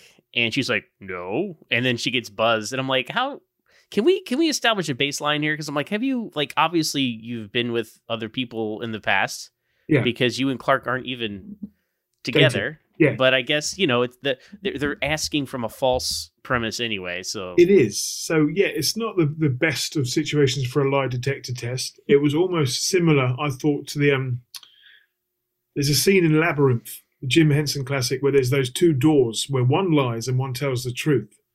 And it was almost like a riddle as to sort of who was going to be telling the opposite one. But yeah, this loaded questions with this lie detector test as to sort of what is actually a truth and what not if they aren't actually a couple. It was there's legal loopholes in there somewhere, but yeah. And this is why lie detectors are not submissible in a court of law, Luke. And there you go. At least in America, I, I assume in the over pond. here, no, I think it's the same way. I mean, yeah, I mean, this is very um, universal. It's kind of like I mean they're not the same, but it's um what is that? What uh memory recall, like hypnotism, that kind of thing. Like like you know what I'm talking yeah, about? you're you're not going to get a completely truthful answer out of it any in any way. Right, right. So that's it's always funny. It's like, well, I passed a lie detector test. I'm like, yeah, the, good, good job. You know, that, Yeah, that doesn't well mean you're innocent. But but then when if you fail one, it is funny because if you pass one, people are like, well, that can be that can be fake. But if you fail one, it's like a, a scarlet Oh, letter. It's like, well, you failed the lie detector test. Clearly, you're telling a lie. Double standard, right? Um, I do like this guy's line because it, it sounds exactly like the uh the Jigsaw 3.0 or whatever whatever we even call him. Um, I do like his line here because he's like, uh, Clark's like, ah, you're hurting her. He's like, no, your lies are. Yeah, yeah, was well, No. the, the vice versa because Yeah. uh, when when when when Lois lies, Clark gets shocked. So Mhm. we get another good look at his kryptonite bracelet. They're really kind of showing that off now to show Oh, how yeah. because I guess like you know the rule the, the rules of kryptonite are very inconsistent uh, across Smallville and Superman because it's like well he's in this room and I guess he's kind of close to him. So he's like not suffering, but he can't use his powers. And like, look, the point is, it got us to the situation, which is what we want to do, right? It's a plot device to get this. Yes. So he has another line like the brokenhearted or the walking dead. like this guy. there was a lot of melodrama in this. He, he was, um, yeah, He's delusional, but like you would have to be a person that would do this to other people would really think this way and say these kinds of lines. So I find it Mhm. like pretty accurate, honestly. Lois, uh, you know, again, she tries to you know, confess here, like, "Hey, we're, we're not even we're not even together." It doesn't matter, right? Because he's like, he goes up to her and he's like, "Do you love this man?" And like, Lois is like, "Yes."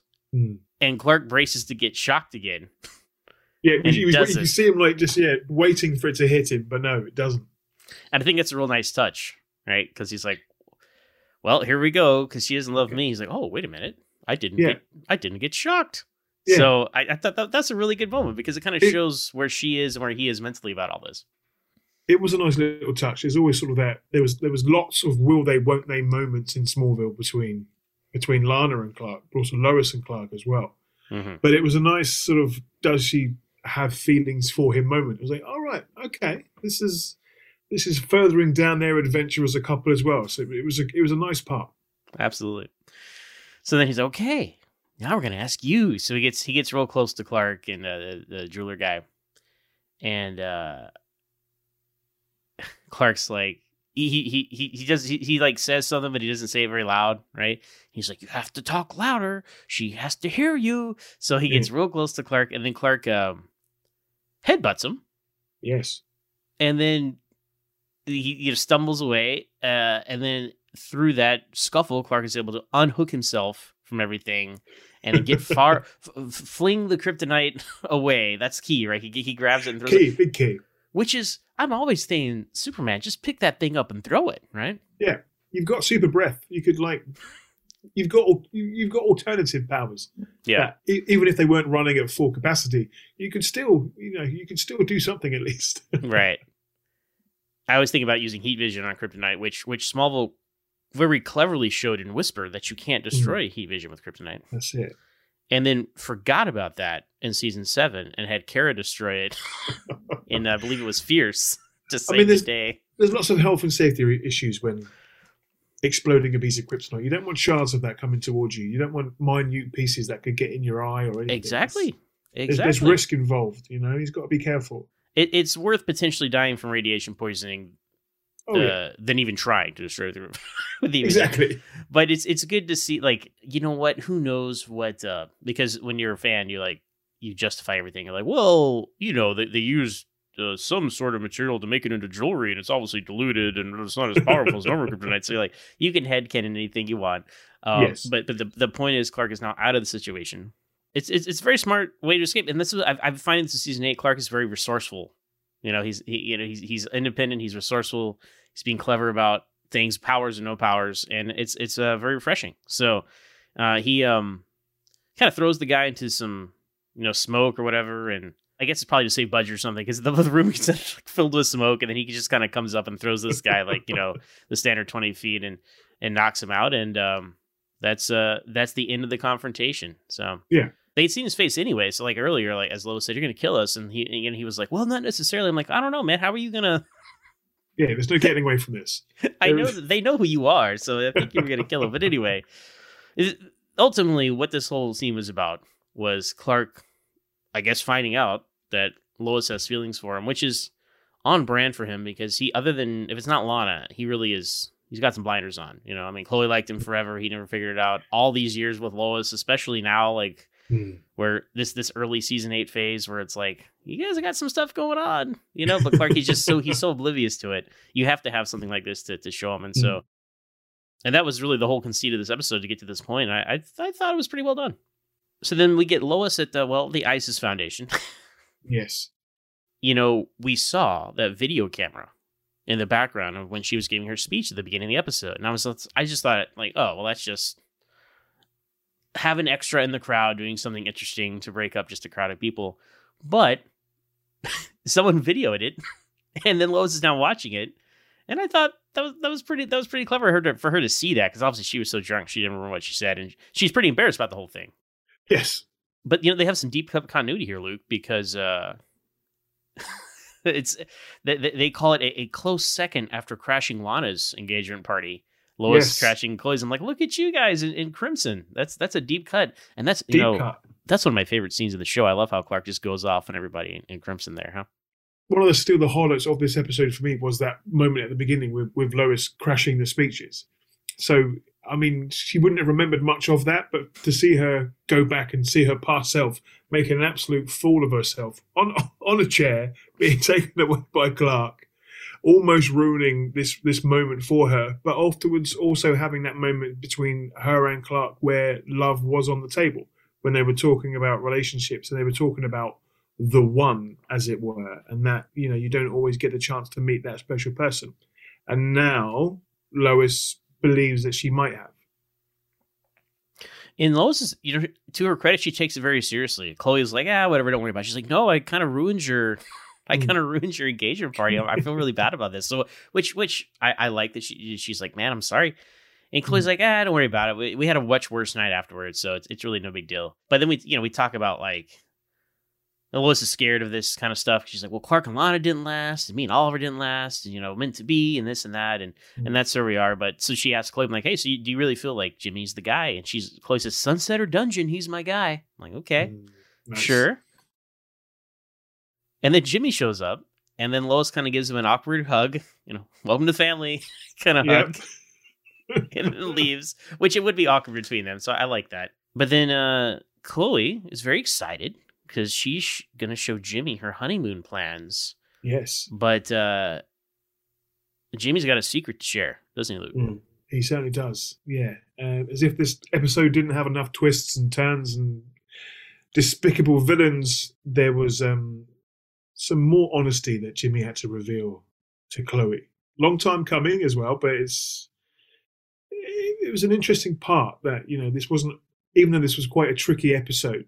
It wasn't necessarily going to end on a on a happy ending, as Smallville sometimes did so well there was um, one more blow, one more blow for this couple. Like they've not been through enough already. Well, the whole the whole episode, right? They've been talking about secrets and oh, we don't have any, and I'm like, oh, well, the Chloe's is going to come up, right? That's what it's going to be, Yeah. right? But no, it's not that at all. It's Nope. Jimmy of all people. He inadvertently quotes the letter from from Fever.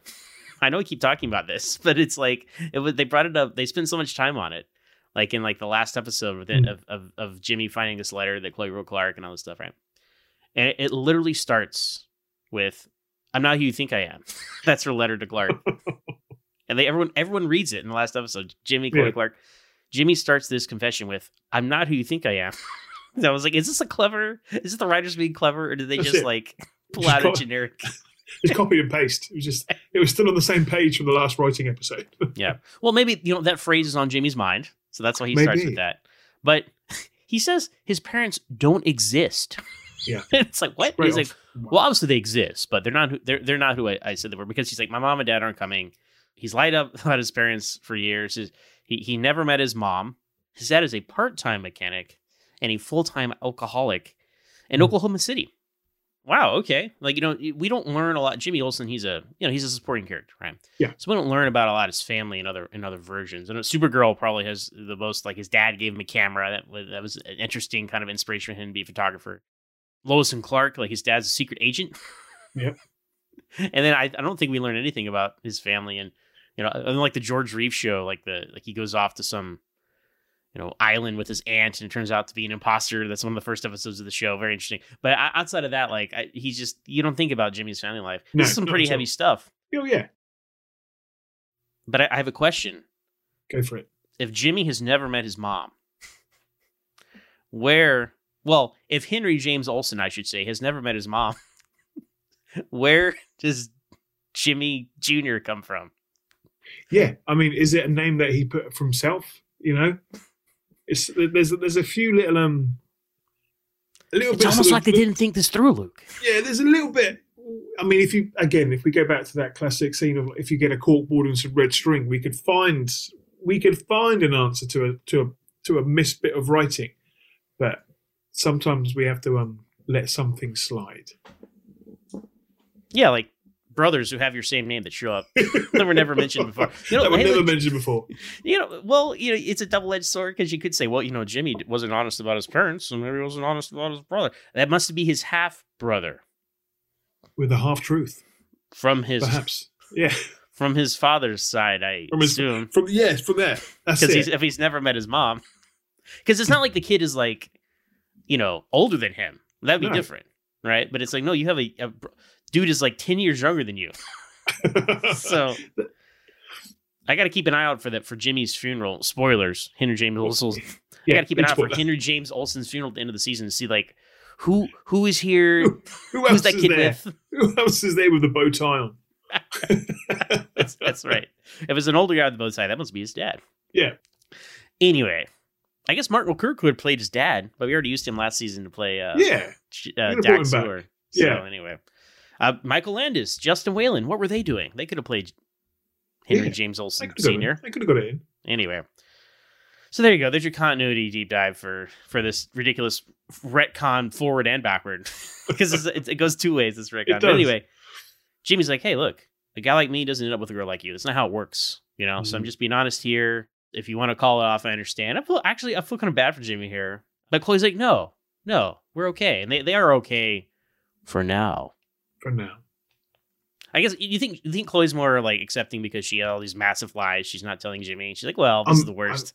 yeah, there, there's everything to do with all the meteor freaks and everything else that's going on in her life. Um, her relationship with Clark, that you know, she wasn't. We were waiting for that moment when she was attached to the lie detector test. It was like, has she, does she still like Clark? Does, are there still you know feelings there? So yeah, she's got a few things in in the arsenal that Jimmy needs to forget about. So maybe she Yeah. was just letting this one slide, and she's waiting to bring it back in a future argument later down the line. Some ammo, perhaps.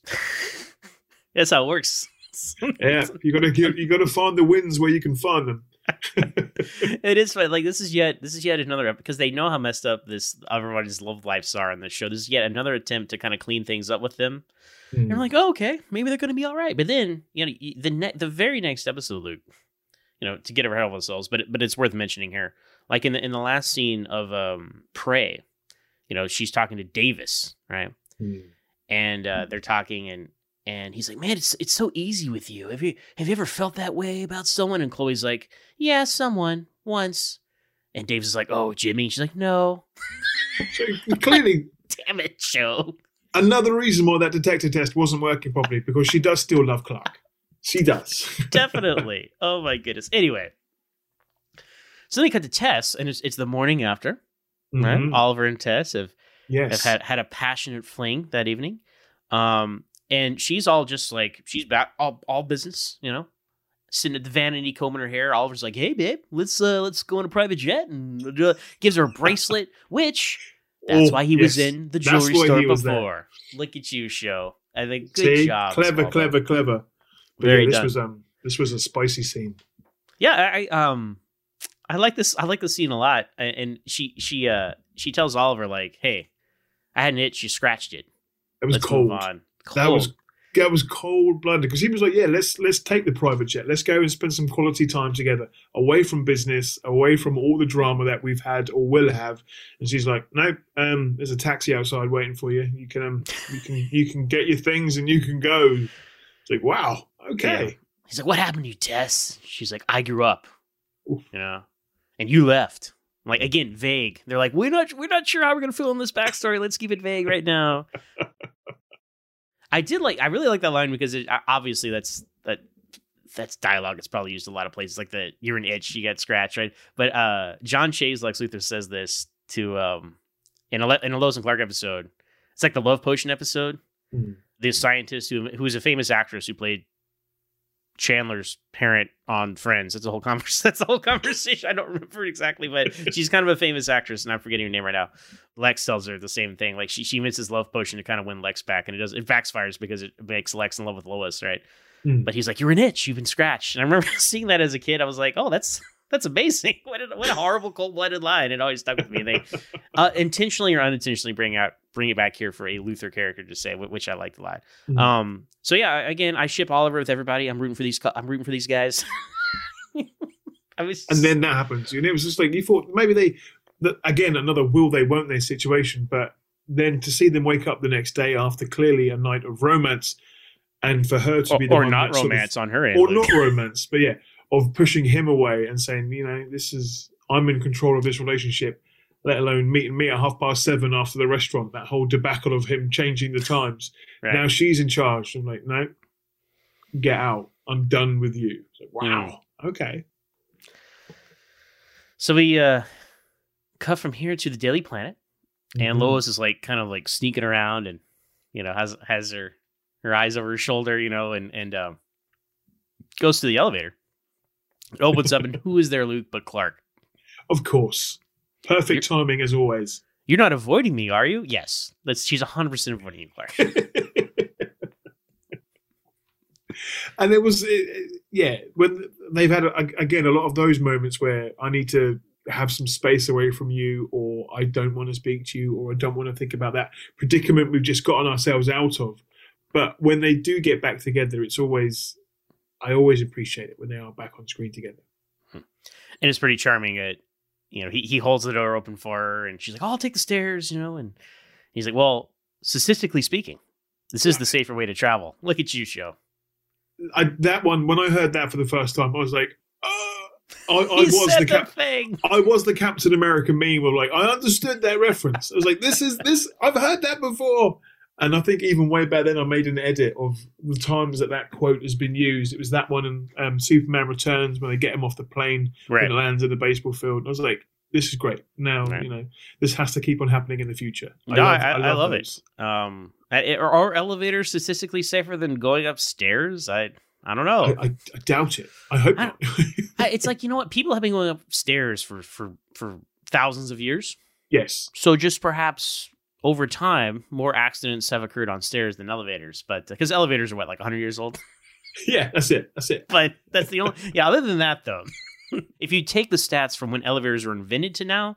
That's definitely not accurate, Clark. I'm sorry, No, but all. elevators are not. We've seen many elevator accidents on Smallville itself. So, Exactly. anyway, Unless you're sort of counting stairs on like the pyramids, if that counts, going way back then. I mean, I'm not sure when the first stairs were made. We haven't got the records for that, but I'm sure there are more accidents on stairs than lifts if you use it in this particular equation, which is incorrect. Uh, but what what's important is he, he's quoting Christopher Reeve and Brandon Routh, and that's what matters here.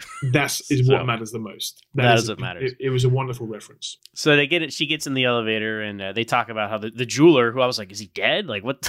but no, he's alive. He's in custody. He he confessed. There there are five couples, counting Lois and Clark, right? Yeah. Mm. And then so it's awkward here, right? Because Clark's like, oh well, she loves me, right? he tries to break the ice. He's like, who would have thought you were such a good liar? And she's like, oh well, you know, I slipped my finger out of the thing and was just saying that, and you know, and he's like, oh, and it's so she like diffuses the whole thing, and, and of course Yeah. she's lying because she doesn't want to say like, oh yeah, I love you or whatever. And, No. and you, and you see how disappointed Clark is. You do, and again, we've we've had those those puppy dog eyes many times over the years, whether it be in the barn, the talon, or in a field somewhere. Given those puppy dog eyes to someone, and you know, it, it did not get frustrating after a while, but you just thought, "Come on, Clark, just make a move somewhere down the line, and and let that person know how you feel." But, Well, yeah. it is it is charming here because it, it- for for the two of them it is kind of fresh, right? Because Mm-hmm. like Clark had for so long they had the sibling thing going on or the like frenemy thing going on, and Clark was with Lana and whatever. And but now like they're both like they're both single and they're working together and they have good chemistry and like okay we- we're only a few episodes in. This is fresh and fun. Had this continued on as long as Clark and Lana did it would have gotten insufferable at some point. Yes, um, and well, d- despite you know the the hiccup in the middle of the season when Lana comes back, after that, this carries on a very organic pace, and I don't feel like they stretch it out forever because that is your end game, right? Clark and Lois. So it's like they- that was It the is, problem yeah. with Clark and Lana. It's like, well, we want to stretch it out, but we know they have to break up, and that's why we ended up in that cycle we did with them. With there, you can actually make progress with Clark Yes. and Lois, and that's why it's like fun to see it evolve in these early stages. But then, uh, you know, last line of the episode is uh, Lois uh, throwing some smarm at Clark. She's like, "Whoa, good thing you weren't asked that question. Who knows where we'd be? Because you're a terrible liar."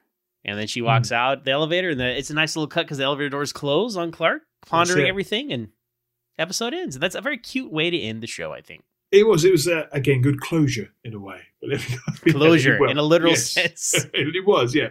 The Superman legend begins in a place called Smallville. You ever feel like your life was supposed to be something different? Secrets, I don't want any record that I was here. loyalty, I never bet against Clark Kent. betrayal, What do you want? The world, Mrs. Kent. destiny. Maybe it's time I stop running from who I really am. Clark Kent, will you marry me? Now you can own every action-packed episode. Doomsday is coming. Plus never-before-seen bonus features. Smallville, own season 8 on Blu-ray and DVD. Hello, it is Ryan, and I was on a flight the other day playing one of my favorite social spin slot games on chumbacasino.com. I looked over the person sitting next to me, and you know what they were doing? they were also playing Chumba Casino. Coincidence? I think not. Everybody's loving having fun with it. Chumba Casino is home to hundreds of casino style games that you can play for free anytime, anywhere, even at 30,000 feet. So sign up now at chumbacasino.com to claim your free welcome bonus. That's chumbacasino.com and live the Chumba life. No purchase necessary. Group. Void prohibited by law. See terms and conditions. 18 plus. Committed got an 8.4 out of 10 on IMDb. And Neal Bailey from the Superman homepage gave it a 1 out of 5. Not a fan Wow. of the But clearly relationship not. drama. No. Neal is uh you know, he had some faith restored in the show the first episode and um he will like the show again for in a couple episodes, but he's you know, he'd been pretty down on the last couple seasons and he's now he's really like zigzagging about either high Oh, grades yeah. or low grades and um so yeah, read his review on Superman homepage to see why he didn't like this frankly delightful episode of Smallville. I, I was Yeah. actually surprised it was such a low score because I enjoyed it quite a bit, uh, as did you, Luke. But uh, let's let's quantify our enjoyment on the letter grade scale, A to F. What would you give committed? I'd go to a C. A C. A C. I thought you were gonna love this and give it like an A or something. I'm shocked. Please explain yourself, Luke. There wasn't enough. I mean, yes, we got to see some superpowers in this one, but the episodes for me that really always stoked me to get into them are the ones where he lets loose and we see some of those classic effects rather him running or freeze breath or just doing some classic X-ray Superman activities. For me, it was it wasn't slow paced. I, I liked the lie detector scenes and I, I liked the little bit of action that we got. For me, it wasn't a, an amazing one. Still one that is enjoyable. So I would hit this one in the middle of the road. But for the Superman reference towards the end, it's it's teetering to a B. It is teetering over the edge, but it was still a very enjoyable episode. Not one that I would. It's, it's one that I immediately think of if I was again recommending this show to someone. I wouldn't say, "Wait till you get to this episode; it's a real standout. It's going to really knock your socks off," sort of thing. But it was That's a fair. cute chapter on the progression of uh, Lois and Clark's relationship. I'll give that. It was a nice, a nice intro to that one. And again, it, it was again with the future of the show where it's going. We do get some more secrets unlocked soon. We get to see some more of why these characters are still lying and why there is deception and what's going on in the future. But yeah, I'll give it a C. This one, I'll give it a, a, a B point five if that is an option. Well, it's, uh, it's right in the C middle. plus would be the. I'll give it a C plus. Yeah, B we, point we go for the C plus then. We'll go for the C plus. I, I'm going to go with B plus. Okay. Many of the same reasons you were describing. Honestly, the, the weakest part is just the Jimmy Olsen of it all, or the Henry James Yeah. Olsen, as we learned at that end of the season. It's like, again, I've I've never really been a fan of their relationship. This episode just shows me like I'm still not a fan. Um, having having them be like the the crux of everything, the linchpin. Oh, they got kidnapped. We got to figure out where they are and Yeah. save them. And then there's this retcon about his like family.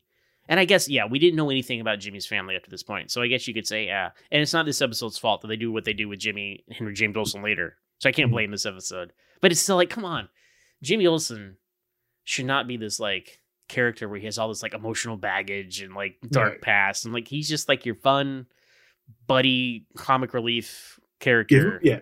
Give him a camera. Give him a couple of lines. Put him in a little bit of trouble. Right. Let him save the day once or twice at a push. Give him a give him a signal watch. Yeah. Yeah, give him the watch, but don't give him his own like spin-off series essentially. Side note, you know, big Snyderverse fan you are, Luke, right? Yes. Does the, Batman vs Superman Jimmy Olsen bother you? Yes. It does. Okay.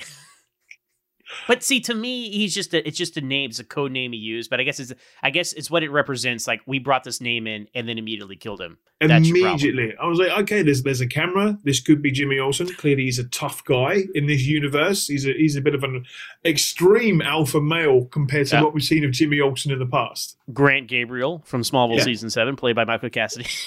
they all make their way into these films Yes. a lot. There, there is, you know, but yeah, to, to have him appear and work with Lois Lane, this version of Lois Lane, and then to have him be killed off so quickly, bit of a bad taste in the mouth. Even though I'm a, I am a fan of those films, that particular element wasn't didn't go down too well with me and quite a lot of other people as well. No, it's it's one of your like you know when, when people like it's it's on your uh, your starter pack for I don't like the.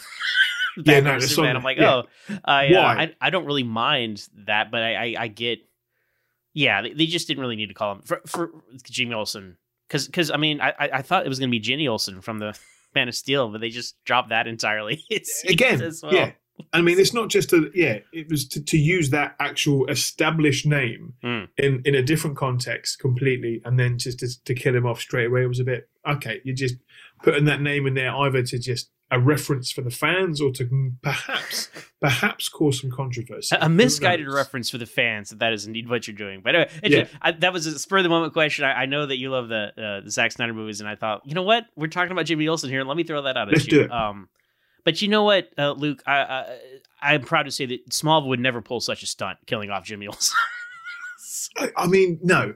I mean, there there are some characters that yes do get killed off. No one that is like of of major significance into the into the mythos that is a Superman universe. no, I, I think he's safe. I think he's. Um, I think so. Jimmy, Jimmy, and Chloe are gonna live happily ever after. You know, Yes. because they, you can't kill off Jimmy Olsen. So no. Maybe, maybe that's why I was desensitized to it. Honestly, in the movie, I'm like, well, I've, I've seen Jimmy Olsen die before.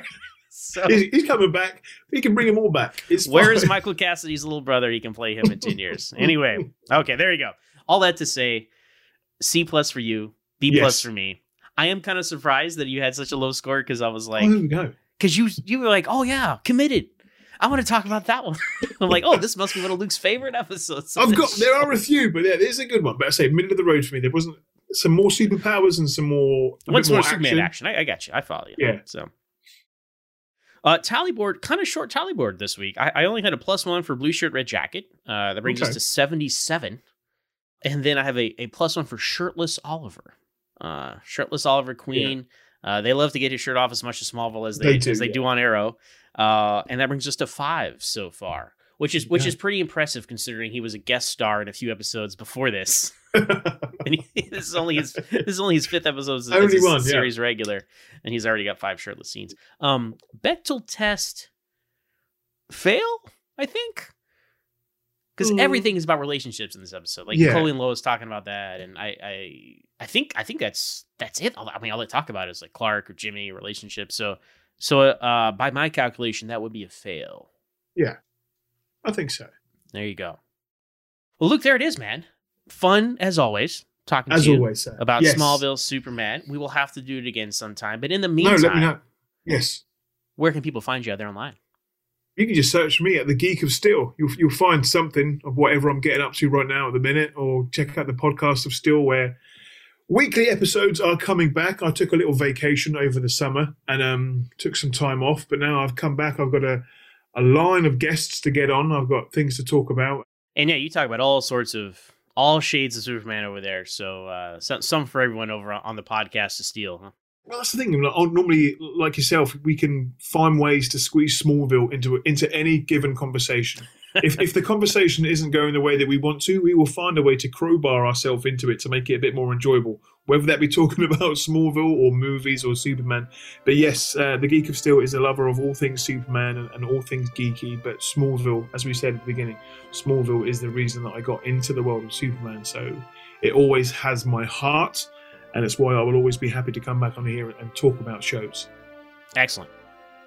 Well, that's going to do it for us this time. Until next week, we talk about Prey. Always hold on to Smallville.